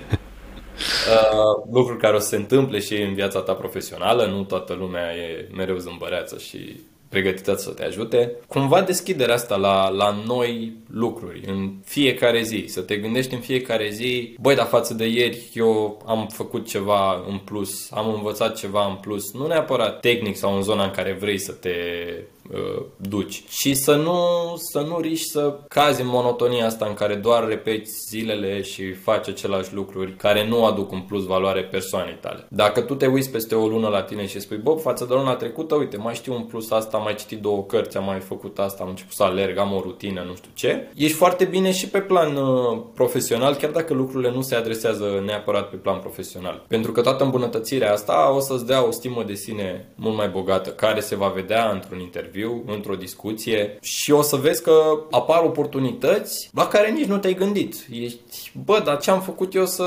merit toată treaba asta? Păi ai făcut faptul că ai continuat să lucrezi la tine și cumva asta este răsplata întregii îmbunătățiri pe care tu ți-ai adus-o ție. E ca într-un joc în care îți îmbunătățești mereu caracterul ca să devină, la un moment dat va deveni cel mai puternic dacă, dacă aloci suficient de mult, uh, suficient de mult timp. Da. E o paralelă interesantă apropo de chestia asta. Facem o mică paranteză din discuție. Tu cum îți petreci de obicei timpul liber? Cum te relaxezi? Uh, ai menționat de gaming și intuiesc că uh, face și asta parte din uh, ritualul de relaxare, dar sunt curios și în rest. Nu, no, gaming-ul nu face parte din ritualul de relaxare. A făcut acum mulți ani, nu mă mai joc de ceva ani. Merg mult pe bicicletă, asta e pasiunea mea de mic mersul pe bicicletă. Și de când m-am mutat în București la facultate, deci să fie vreo 5 ani, uh, am descoperit ideea asta de explorare urbană, care sună pompos, practic înseamnă mergi pe stradă random, oprești telefon, notificări, nu stai cu ochii în telefon, nu te uiți la Google Maps, aia e o capcană, că o să stai doar în Google Maps și nu vezi nimic în jur, doar te plimbi pe străzi. Dacă te atrage să faci stânga, faci stânga și vezi tu unde te duce. Mie îngolește mintea, mă ajută să, să nu mă gândesc faptul că nu trebuie să iau o decizie dacă fac stânga sau nu, doar fac stânga, mă ajută să fiu după cele 3 ore de plimbare, 4 ore, 5 ore, în fine, și mai conectat cu mediul din jur și mult mai încărcat, mult, cu bateriile mai pline și gata să rezolv noi probleme din astea, din astea abstracte. Pentru că cumva o problemă a domeniului ăsta al nostru, al programatorilor, că dacă tot am avut întrebarea asta mai devreme, e ideea că tu la finalul zilei nu simți neapărat că ai făcut, că ai construit ceva. E ideea de a lucra cu lucruri abstracte și când lucrezi cu lucruri abstracte, o perioadă lungă de timp, creierul nu știe că chiar a făcut lucruri. E foarte frustrat că, bă, dar am obosit atâtea zile și n-am făcut nimic. Nu-i nimic nou aici pe masă. Uite, e același laptop. Și de asta cred că ajută să te detașezi un pic, să te încarci un pic de... să te încarci un pic cu energie și să înțelegi, de fapt, în ansamblu unde aduci tu valoarea și sub ce formă. Pentru că e foarte greu pentru, pentru oamenii din exterior să înțeleagă lucrurile astea abstracte, că tu construiești cumva cu mintea, nu cu ciocanul și cu cuiu, ceea ce nu e neapărat mai bine sau mai rău, pentru că ambele sunt modalități de construcție a unor lucruri, doar că unul la final are o chestie fezabilă pe care toată lumea poate atinge și toată lumea e de acord cu faptul că bă, tu ai construit asta, în timp ce în partea asta în care construim cu mintea, cam trebuie să-i explici că ai construit. Chiar și ție trebuie să-ți explici că bă, bravo că ai construit chestia asta, felicitări. Cumva, da, astea sunt principalele modalități prin care îmi petrec timpul liber. Mai citesc, acum cu iarna care nu-ți fan frig și când nu-ți fan frig, astea două cu bicicleta și exploratul mai puțin. Citesc, ascult muzică, mă uit la podcasturi pe YouTube, tot felul de, de discuții. Îmi place așa să, să mă lovesc de idei noi. Asta, asta cam fac în timpul meu liber, sub diferite contexte. Foarte tare. Nu m-am gândit până acum la, la abordarea asta, adică la ideea că creierul are nevoie de un soi de actualizare a, a rezultatului efortului pe care îl face. E, e un punct de vedere interesant. Mai eram curios de ceva. Bănesc că în momentul în care te apuci să explorezi, știi așa aproximativ în ce zona Bucureștiului te afli, că bănesc că e vorba de București. Da, da, da. Care e cartierul tău preferat? Bă, Da, nu cred că am așa ceva. Depinde foarte mult și de starea de spirit. Uite, dacă sunt uh, super încordat, de exemplu, îmi place să mă duc în Cotroceni, de exemplu, unde pe străzuțele alea la un moment dat nu mai auzi nimic, zici că ești în capătul lumii, nu se mai aude nicio mașină, nimic, e foarte nice. Dacă sunt din contră, vreau să mă încarc cu energie de la oraș, mă duc efectiv în zone foarte aglomerate și observ lucruri. E fascinant. Dacă e o plimbare cu tramvaiul și dai o tură de tramvai unul în jurul Bucureștiului și ești atent nu pe geam neapărat, ci la dialogurile din tramvai, la personajele din tramvai, la oamenii din jur, ajută foarte mult din punctul meu de vedere. Ajută pentru că te scapă din bula aia în care te poți considera, bă, dar nu, nu e bine, uite, nu e aia și nu e aia și ăla câștigă mai mult și ăla face. E foarte ușor să găsești doar chestii negative. Dacă când te scoți frumos din bulă și te pui în contextul larg, te, e un reminder pentru mine cel puțin, funcționează ca un reminder că, bă, ești bine. Nu zice, asta nu înseamnă că mă culc cu capul pe ureche și gata, nu mai facem bă nimic, că suntem bine. E cumva o pace interioară și un, un nivel diminuat de stres care mă ajută după ziua următoare să o pornesc cu încredere și să zic, da mă, hai, care e următorul challenge pe care îl rezolvăm azi? Foarte tare. O să mai încerc și eu chestia asta. O făceam la început de tot când m-am mutat în București prin 2005. Cred că primii doi ani de zile am mers pe jos singur așa pe stradă, hai să nu zic sute, dar sigur zeci de kilometri, poate chiar sute, nu știu, nu-mi dau seama. Adică în fiecare zi câteva ore, în fiecare zi. Nu cred că există zi în care să nu fac asta. Și așa am și învățat Bucureștiul. Cumva inițial mă luam după rutele 336-ului și, mă rog, a, mijloacele de transport în comun pe care le știam ca să nu mă pierd, că na, nu... Adică pe vremea nu exista... Cred că, cred că abia se lansase iPhone-ul, sau în fine, era în proces de lansare și nu aveam Google Maps. Dar, da, e într-adevăr, era relaxant și mișto. Da, am încetat să fac asta și probabil că ar trebui să, să reiau această activitate. Mai ales că întrebarea mea de mai devreme se leagă de faptul că sunt zone ale Bucureștiului foarte mișto. Vorba ta e relaxant. Există personalități sau uh, site-uri sau nu știu, canale de YouTube sau surse de informații în general pe care le admiri și le urmărești cu plăcere și pe care poți să le recomand și altora în domeniul ăsta al IT-ului? Mă, nu, nu pot să zic că am neapărat niște surse pe care le urmăresc constant în zona asta. De obicei, când am o anume problemă de rezolvat, uh, GitHub e acolo foarte bun prieten cu implementări și soluții la problema respectivă ale altor oameni și din punctul meu de vedere e super util că poți să analizezi un pic cum au soluționat alții problema, pot să plec de multe ori de la codul lor și să învăț sau adaptez. Deci folosesc GitHub destul de mult ca să în procesul meu educativ mai mult, în procesul de învățare a diferitelor chestii. Apoi Sfântul Stack Overflow, pe care nu mai e cazul să-l uh, prezentăm, cred, e Biblia oricărui programator. Și în rest, uh, de obicei bloguri personale ale oamenilor, dar nu, nu pot să zic că îi urmăresc constant, ci ajung la ei prin faptul că caut o anume problemă și de multe ori se întâmplă să dau de blogul vreunui developer care abordează un pic mai larg problema uh, respectivă pe care am căutat-o. Și am observat din facultate faptul că învăț mult mai bine din uh, videoclipuri, din uh, videoclipuri pe YouTube, din uh, vizual, am o memorie vizuală foarte bună și chestia asta mă ajută să înțeleg lucruri mult mai repede decât dacă e citit. Și de câțiva ani încoace prefer varianta video a lucrurilor. Cred că oricum e un trend în direcția asta.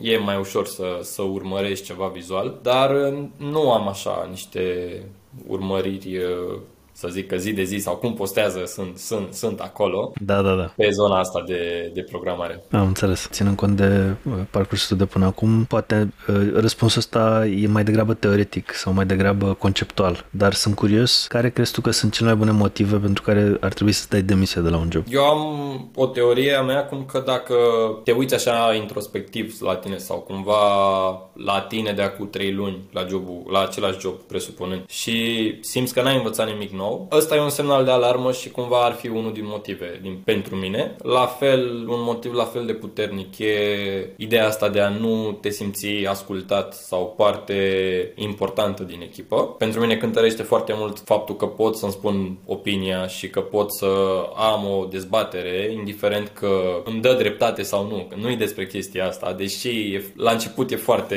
plăcut așa să știi că ai mereu dreptate sau ai vrea să ai mereu dreptate, dar cu timpul îți dai seama că nu este despre a avea tu dreptate. Cred că și partea salarială poate fi un motiv, dar uh, doar în contextul ăsta în care o faci întâi, o pui pe masă ca o problemă, adică discuți despre asta, pentru că de multe ori nu poate, poate nu e considerată neapărat o problemă. Asta cumva e conexă cu treaba de comunicare, care atât timp cât simți că poți să comunici foarte ok în echipa aia și că ai oameni de la care să înveți și ăsta e un lucru foarte important, să simți că oamenii din jur sunt într-o continuă dezvoltare, că dacă doar tu te dezvolți într-o companie care e plină de oameni uh, cumva care s-au plafonat sau care își doresc să nu mai învețe lucruri noi, nu o să se întâmple lucruri noi în echipa aia și atunci tu nu o să poți să inovezi cu noțiunile noi pe care le tot acumulezi. Trebuie să fii dinamic într-o echipă dinamică, altfel uh, nu, nu reușești să avansezi. Cred că ăștia sunt principalii factori. Adică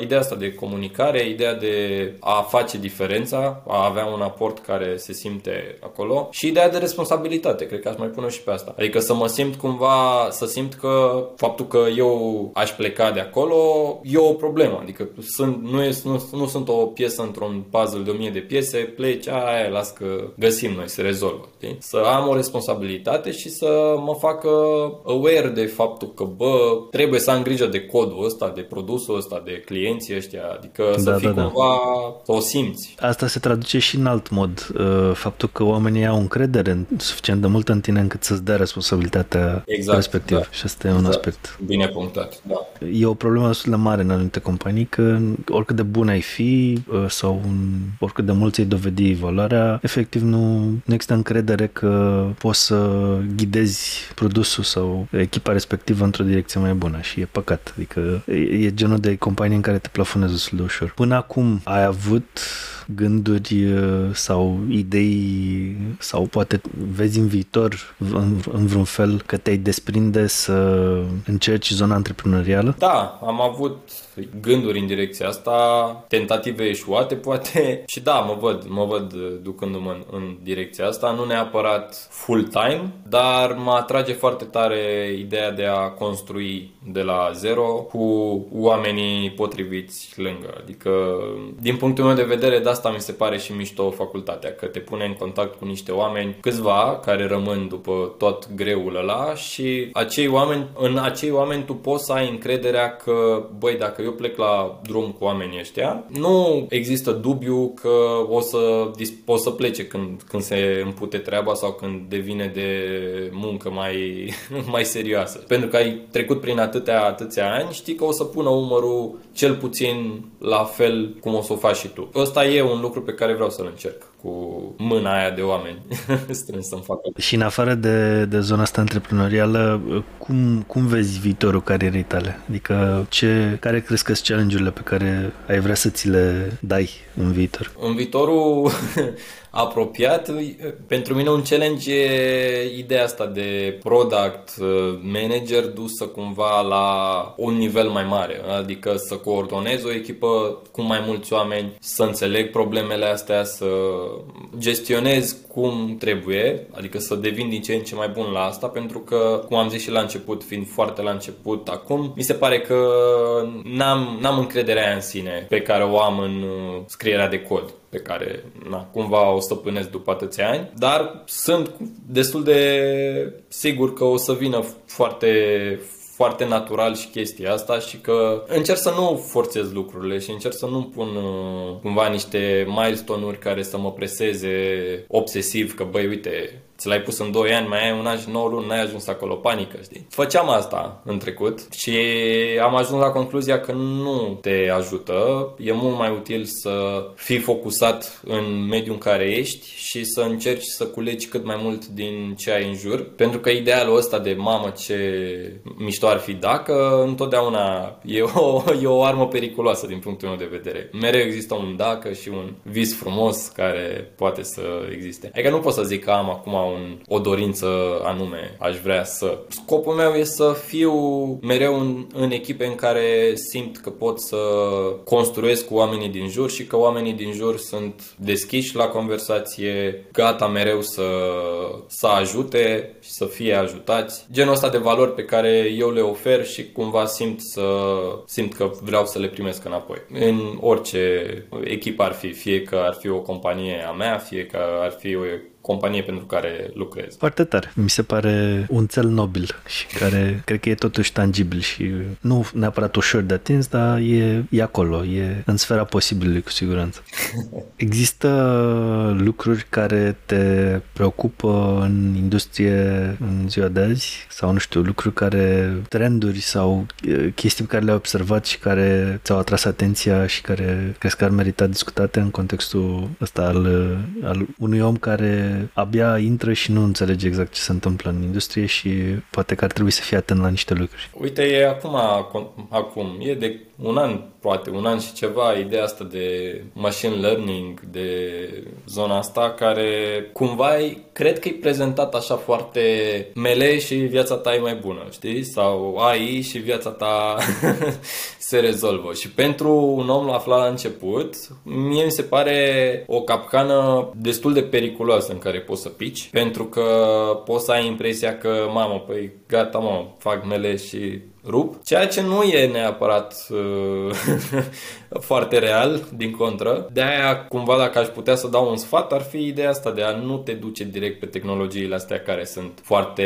buzzwords în zilele noastre când ești la început. Ok, da, există potențial acolo, există potențial uriaș, nu se vorbește degeaba despre ele, dar trebuie să fii un pic uh, realist realist și să le pui în context, să, le, să înțelegi întâi lucrurile de la bază, pe care totuși și ML-ul și AI-ul au fost construite și sunt construite, pentru că dacă ai baza aia, ți-e foarte ușor să prinzi și ML și AI și ce o să vină după peste ML și AI. În schimb, dacă te urci direct în vârful piramidei, nu știi exact când bate vântul, nu știi exact din ce cauză nu e stabilă. Și asta mai departe în cariera ta o să-ți aducă doar piedici. O să observi constant că ai niște lacune continue care o să te frustreze. Sunt recuperabile, într-adevăr. Nu e ca și cum dacă te apuci direct de mele, nu o să poți să înveți baza, dar nu e ordinea firească a lucrurilor din punctul meu de vedere. Deci un sfat cred că ar fi ca să nu pici în capcana asta de a te arunca direct în tehnologiile care sunt uh,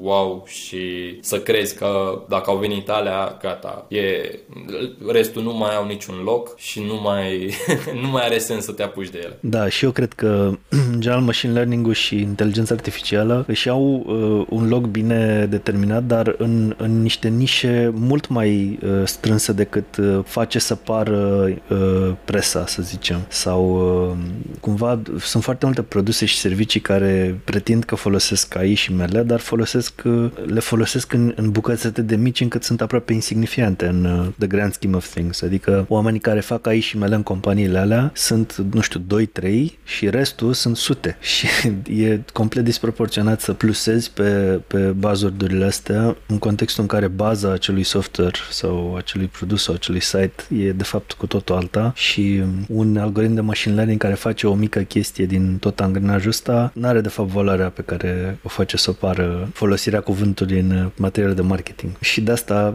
într-adevăr, e bine să, când intri în industrie, să ai grijă să nu te duci neapărat spre zona asta până nu înțelegi foarte bine contextul în care se află uh, machine learning-ul în momentul de față. Sunt foarte mulți oameni, sau nu știu, nu știu dacă sunt foarte mulți, dar există așa o, o frică care mocnește în uh, sufletul omului care nu înțelege exact ce e inteligența artificială și are senzația că, bine, cred că exagerez dacă zic că se întâmplă cum se întâmplă în Terminator sau, mă rog, se inventează Skynet și o să fim controlați de roboți sau, sau invers, are o viziune din asta utopică în care nimeni nu mai muncește și toată lumea stă pe plajă și încasează bani. Realitatea este că inteligența artificială reală încă nu există și cred că mai sunt sute de ani până când o să aibă o, o licărire de, sau nu știu, poate niște zeci cu siguranță.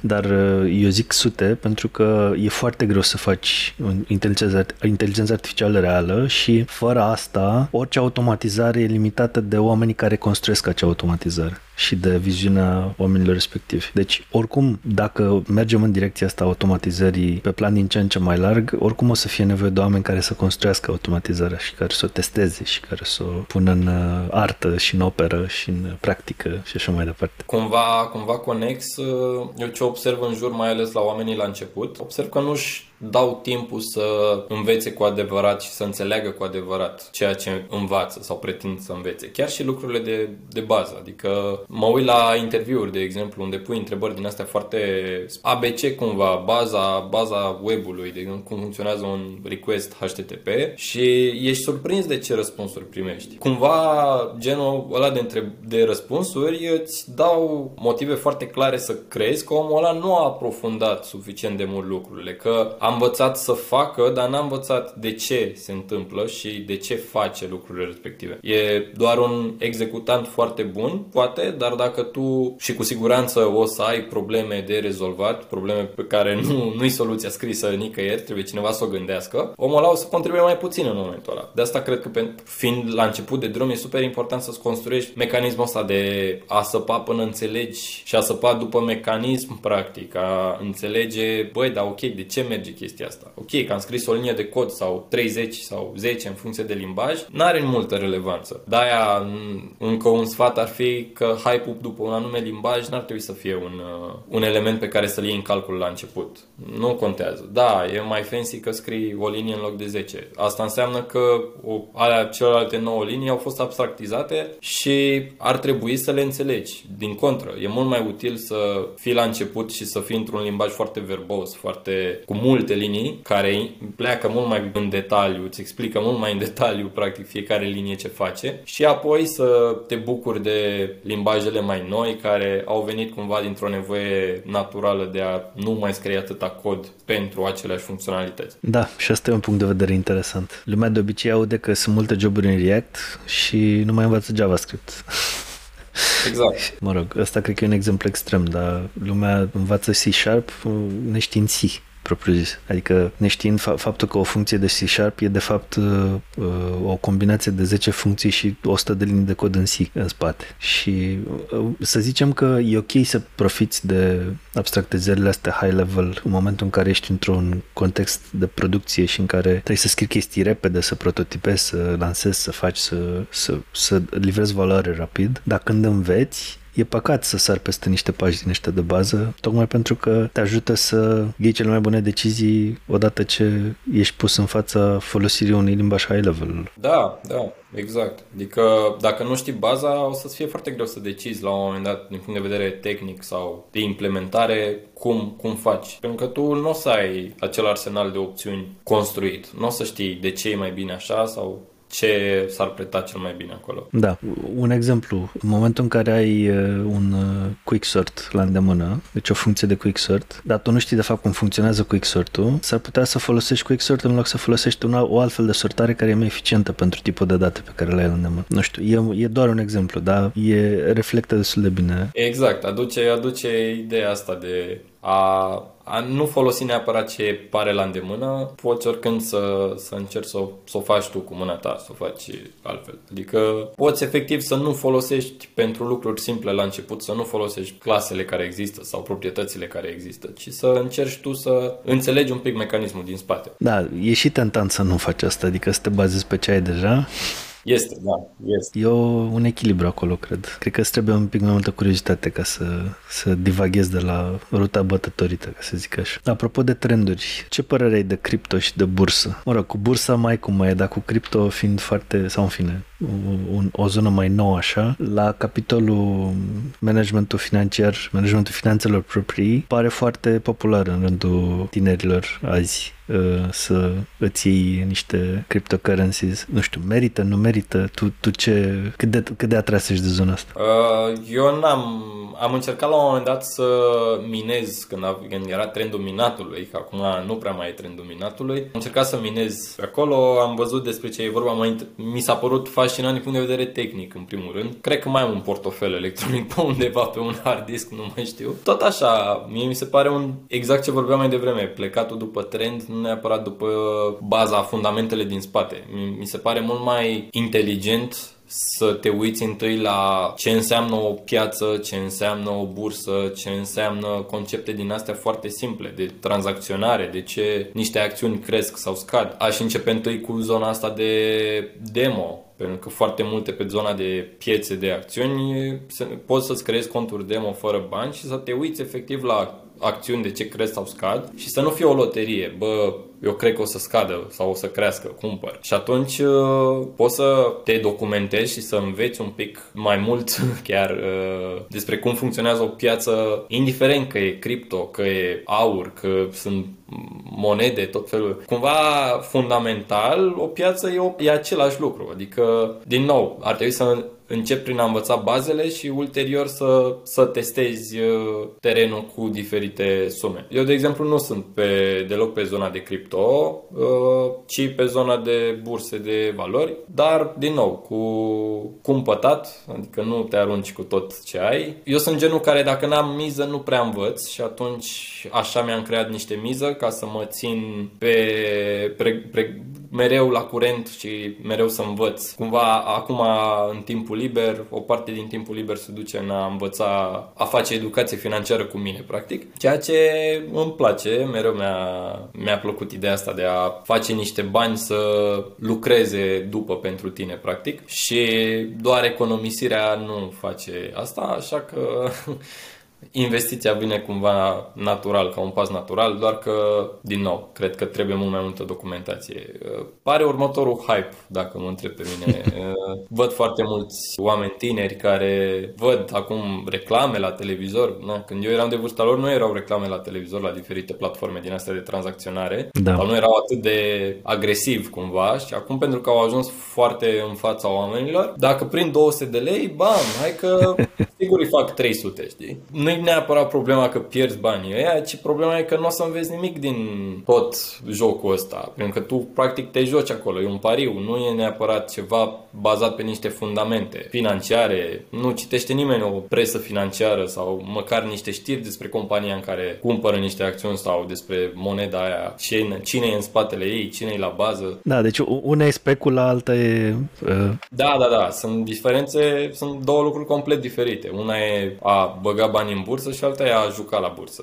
adică... Corect. Mie îmi vine, în minte, îmi vine în minte două chestii. În primul rând că, apropo de educație financiară, chestia asta cred că ar, ar trebui să fie predată în școli totuși. Adică cred că ar ajuta mult mai mult uh, o nație întreagă să înțeleagă ideea că trebuie să pui bani deoparte, pe deoparte. Asta e, cred că e cel mai important aspect. Și în al doilea rând că felul cum pui bani deoparte uh, îți influențează outcome-ul și trebuie să diversifici și e bine să joci la bursă, să faci să faci în funcție de apetitul de risc și așa mai departe. Deci a, asta cred că ar trebui predat la școală și nu înțeleg de ce nu e. De fapt, nu, mă rog, înțeleg faptul că e un sistem educațional de pe vremea al Paz Vantechiuru, vorba aia, și e foarte rigid din multe puncte de vedere și na, e păcat. Până una alta citisem eu ieri o, o știre care spunea că doar 85%, nu, 85% din români nu economisesc bani lunar. E fantastic. Și nu putem să vorbim despre orice formă de investiție atâta timp cât nu vorbim despre economisire. Economisire făcută chipzuit, lună de lună, cu cap, o sumă calculată, adică nu că s-a întâmplat la un moment dat să ai niște bani puși deoparte. Da, nu mai vorbim de asigurări de viață, de Absolut, alte... da, exact. Adică Pilonul 3. se duc mult mai departe și noi nu avem practic pasul zero, adică nu poți să te gândești la alte lucruri după ce... Pare că marea majoritate caută cumva calea ușoară chiar și în carieră profesională, chiar și acum în zona financiară. Da. Și nu există sau există la acei 0,1% norocoși și dacă ne petrecem viața plângând că n-am fost 0,1% norocoși, nu ajungem nicăieri. Adică hai să facem da cu cap. În momentul în care ești conștient de ce înseamnă aia inflație și corelez cu știri de genul uh, faptului că recent în Germania, cred că de două luni sau ceva, în Germania nu mai există dobânzi pozitive la depozite și la conturi de economii. Deloc. Deci la nicio bancă. Asta înseamnă că statul german a decis că germanii pun prea mulți bani deoparte și îi taxează pentru faptul că pun bani deoparte. Deci nu există uh, nici măcar 0,1% nu-ți mai dă statul înapoi sau statul în fine, banca, pentru că ai o sumă în bancă și o ții acolo și asta totul ca să stimuleze cheltuiala. Să zicem că ar putea și într-o sută de ani să ajungă România și acolo, adică să fie, aibă o economie atât de bună și o educație financiară atât de bună încât lumea să pună bani deoparte. Dar ideea e că inflația plus uh, politicile monetare ale țării te forțează cumva să găsești soluții creative pentru banii tăi, că altfel îți se demonetizează și pierzi. Adică da. să zicem că trecem de primul pas, de pasul zero în care pui bani deoparte, după aia trebuie să găsești soluții de a pune bani deoparte ca să ca la anul banii, acea, aceeași sumă de bani să valoreze cel puțin la fel de mult ca în exact, anul precedent. Da, măcar, măcar să-ți aperi, știi? Dar exact. atâta timp când nu ești conștient de, cum ai zis, de inflație și de faptul că suma asta peste un an s-ar putea să nu mai aibă aceeași putere de cumpărare, e foarte greu să iei în calcul asta și să începi să te gândești la alternative. O să fie 100 de lei, sunt tot 100 de lei, nu? Ei sunt. Cred că pe vremea lui Petre Roman, nu știu dacă... Eu am prins uh, perioada aia uh, în care chiar înțelegeam așa aproximativ ce se întâmplă de la ei mei, că îmi povesteau ei mei. Știu că a fost uh, într-un an inflație de mii de procente sau ceva. Știu că am, am mai pus un zero. Toate sumele. Gen, ceva era 100 de lei și acum e 1000 de lei știi? Sau uh, știu că a ajuns, de fapt, cred că nu doar un 0, cred că mai mulți de 0 și după aia am tăiat, știi? Adică după aia am tăiat 4 de 0 cu 2001, 2002, 2005, nu mai știu. Pe vremea aia când a luat inflația razna, erau milioane, deci de atunci e vorba aia cu milioane, mă rog, cred că toată lumea știe că se, se măsurau milioane de lei orice vrei, vrei să cumperi din, de la supermarket sau din altă parte și dacă nu trăiești prin perioade din astea de inflație extremă, care, uite, cel mai recent exemplu cred că e Venezuela, unde săracii nu duc așa bine și s-au dat peste ca prețurile și încep să te lupți pe chestii esențiale pentru viață, punând la bătaie lucruri care costau mult mai mult înainte, gen apartamente sau proprietăți în general, pe prețuri derizorii, ca să-ți cumperi un kilogram de cartofi sau ceva. Și de asta e bine să diversifici, să pui bani în multe locuri și în multe... să, să ai o plasă de siguranță cumva tot timpul. Asta e important. Revenind un pic la tine, tu de ce n-ai plecat din România până acum?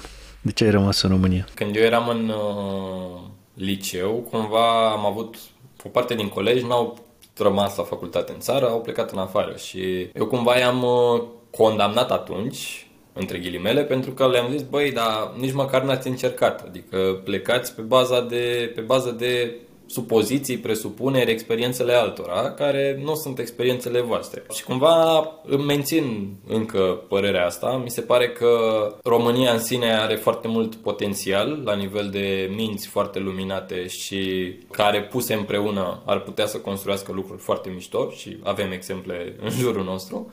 Cumva mă leagă de locurile astea, familia și prietenii și locurile dragi. Mi-ar fi greu să plec din start într-o altă țară și să fiu departe de toate locurile astea. Nu, nu o exclud însă, nu iau posibilitatea asta ca a nu se întâmpla niciodată. Dar eu nu văd România atât de un loc în care să nu vrei să fii, pe cum o văd alții sau pe cum e mediatizată. Mi se pare că dacă reușești să vezi pe lângă aceste știri care ne pun mereu în lumină proastă și pun mereu rău înainte, nu spun că toate lucrurile sunt roz, dar spun că există și lucruri foarte bune pe care încă nu cred că le exploatăm suficient la nivel de societate, la nivel de colectiv. Și cumva aș avea o bucurie mai mare peste ani dacă aș reuși să construiesc ceva plecând de aici sau chiar aici, decât dacă aș reuși pe cont propriu undeva în orice țară. Pentru că nu, nu cred că n-aș reuși în altă parte pe cont propriu. Dar pentru mine nu e despre asta. Pentru mine e mai mult despre a strânge niște oameni și a lansa niște idei, niște lucruri, un, o, un stil de viață cumva, o, un alt fel de, de dorință de la viață pentru următorii care o să fie după noi. Să, să nu mai plece de la concepția că dacă îți găsești un loc de muncă, ha, e, e bine. Nie? Să dea curs ideilor alea. Eu cred că ne lipsește la nivel de țară sau poate de popor ideea asta de prin puterea exemplului meu îți arăt că băi uite se poate și îți dau cumva, ți suflu, îți dau aripi să te duci tu mai departe cu ideea pe care o ai tu. Nu neapărat să mă copiezi pe mine. Ne lipsesc exemplele și ne lipsesc reperele și repere din astea care pur și simplu să aibă ceva de pus pe masă și să spună da, uite, eu am făcut chestia asta. Bine, prost, cu greșelile astea, cu reușitele astea, noi ăștia 1, 2, 3 oameni am construit treaba asta. Ne-a fost mai bine, ne-a fost mai rău, am eșuat, n-am eșuat, dar am învățat astea. Mie aici mi se pare marele câștig. Pentru că următoarea generație sau următorul om care încearcă poate să urce deja treptele astea ale eșecurilor celorlalți, poate să vină mult mai curajos față de părinții mei, poate față de mine uh, și să se apuce să construiască lucruri. Adică de ce să nu construim lucruri cu... Dacă avem posibilitatea și vorba aia, nu suntem oameni proști, ne-am descurcat de atâta timp și am făcut noi să meargă, de ce n-am putea să facem să meargă în continuare și la o scară mult mai mare? De acord. E, cred că mulți sunt atrași de, nu știu, de salarii mai mari din afară, de... Sunt o nișă destul de mică, dar care sunt efectiv scârbiți de corupția din România și de faptul că efectiv le face statul viața grea și cumva înțeleg și punctul ăsta de vedere, dar vorba ta și eu sunt uh, nu neapărat optimist, cât uh, văd partea bună uh, și partea bună în România în general și da, și eu sunt de părere că putem să construim ceva aici fără să fugim de cine suntem. Da, exact. Adică e o variantă să fugi după salariul ăla, să te duci după salariul ăla, dar mai e și varianta în care reușești să-ți faci salariul ăla aici. Da, efectiv, matematic vorbind, e mai bine să ai sal- un salariu echivalent cu uh, un job în afară în România, fiindcă e viața mai ieftină. Da, absolut. Da. Asta e din nou de ține de educație. Corect. Tu la ce nu te pricep deloc și ți-ar plăcea să te pricepi?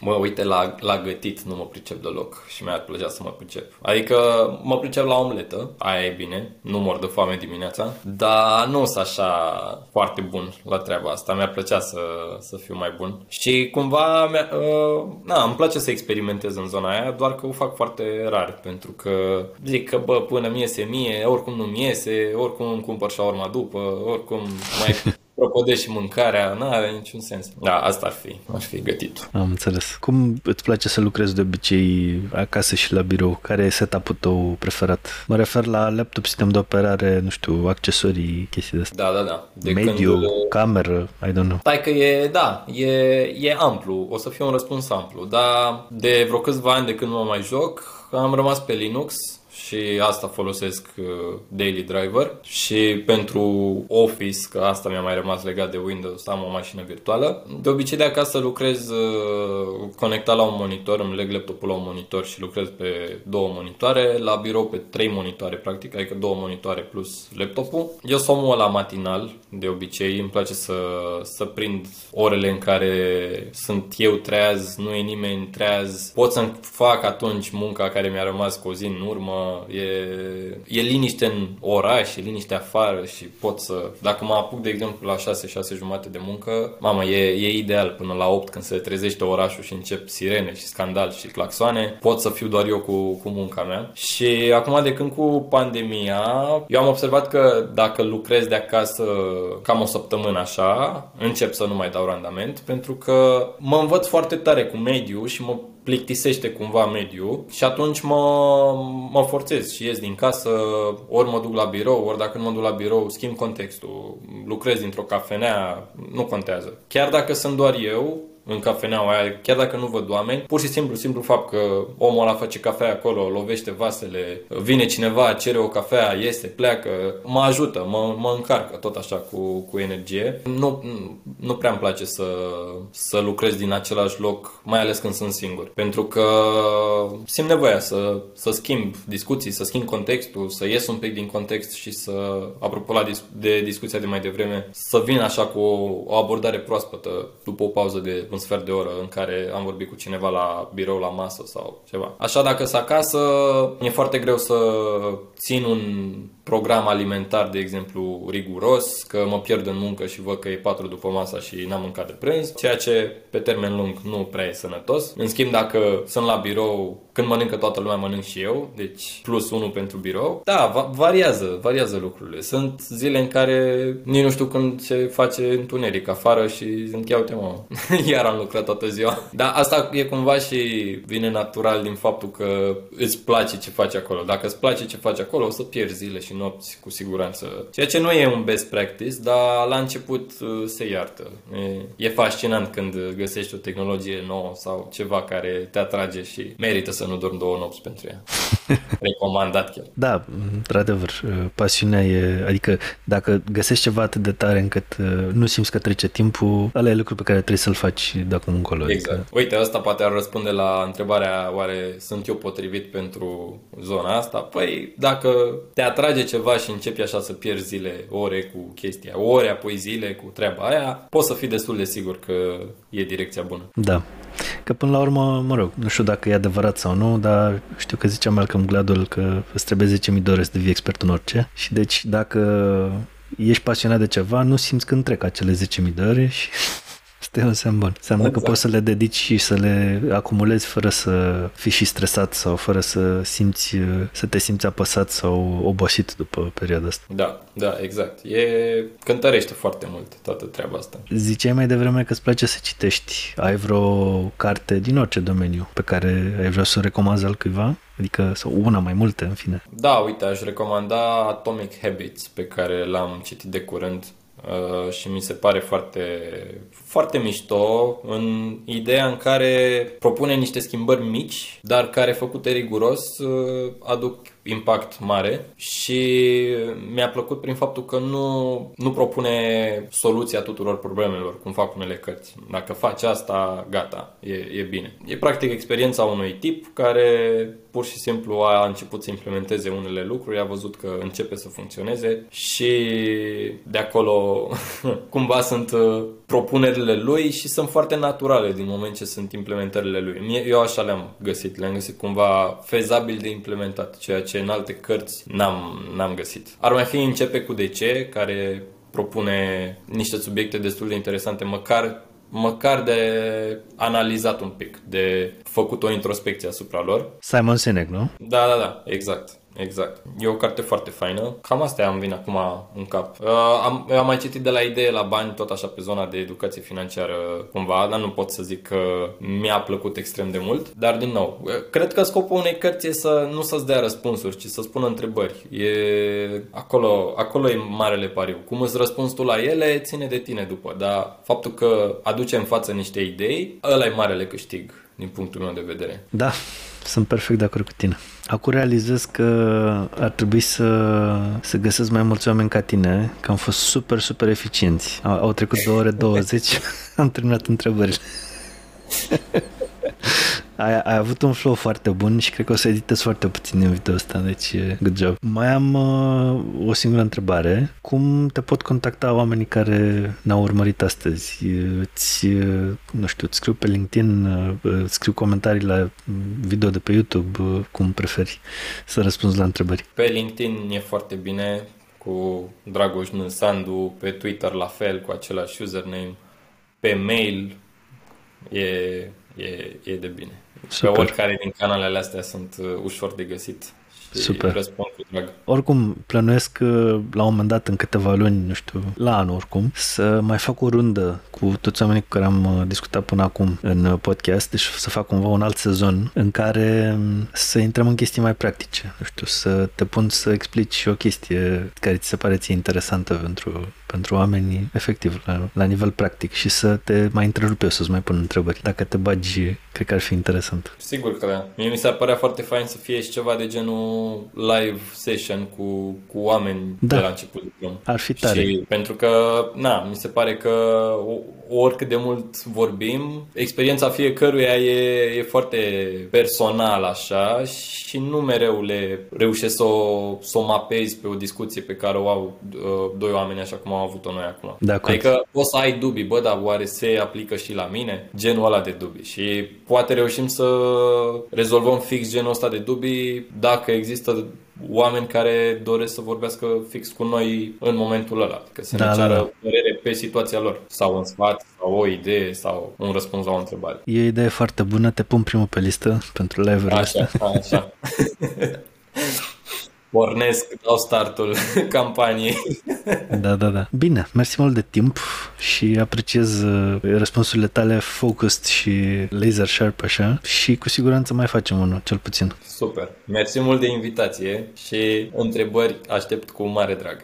Sper că v-a plăcut ce a avut Dragoș de zis despre IT și despre jobul lui, despre felul cum a evoluat și despre lucrurile utile pe care le puteți și voi face pentru o carieră bună în domeniu și pentru dezvoltare personală în general. Și dacă aveți întrebări pentru ele, le puteți lăsa mai jos în comentarii. Dacă ți-a plăcut acest episod de podcast, dăm te rog un like ca să ajuți algoritmul de la YouTube și din restul platformelor să recomande episodul ăsta și podcastul în general și altor oameni. În plus, dacă vrei să urmărești și episoadele viitoare, dăm te rog un subscribe, abonează-te la canal apăsând pe butonul subscribe de mai jos. Și ca să primești notificările pentru fiecare video care urmează, apasă și pe clopoțel și selectează toate notificările. Așadar, următorul episod este filmat tot în 2021 și cuprinde povestea foarte interesantă a unui om care s-a mutat în Germania acum ceva vreme și lucrează în IT, în cyber security și eu cred că are o poveste foarte, foarte interesantă pentru voi. Mulțumesc pentru atenție, ne revedem data viitoare la podcastul Secretele Specialiștilor.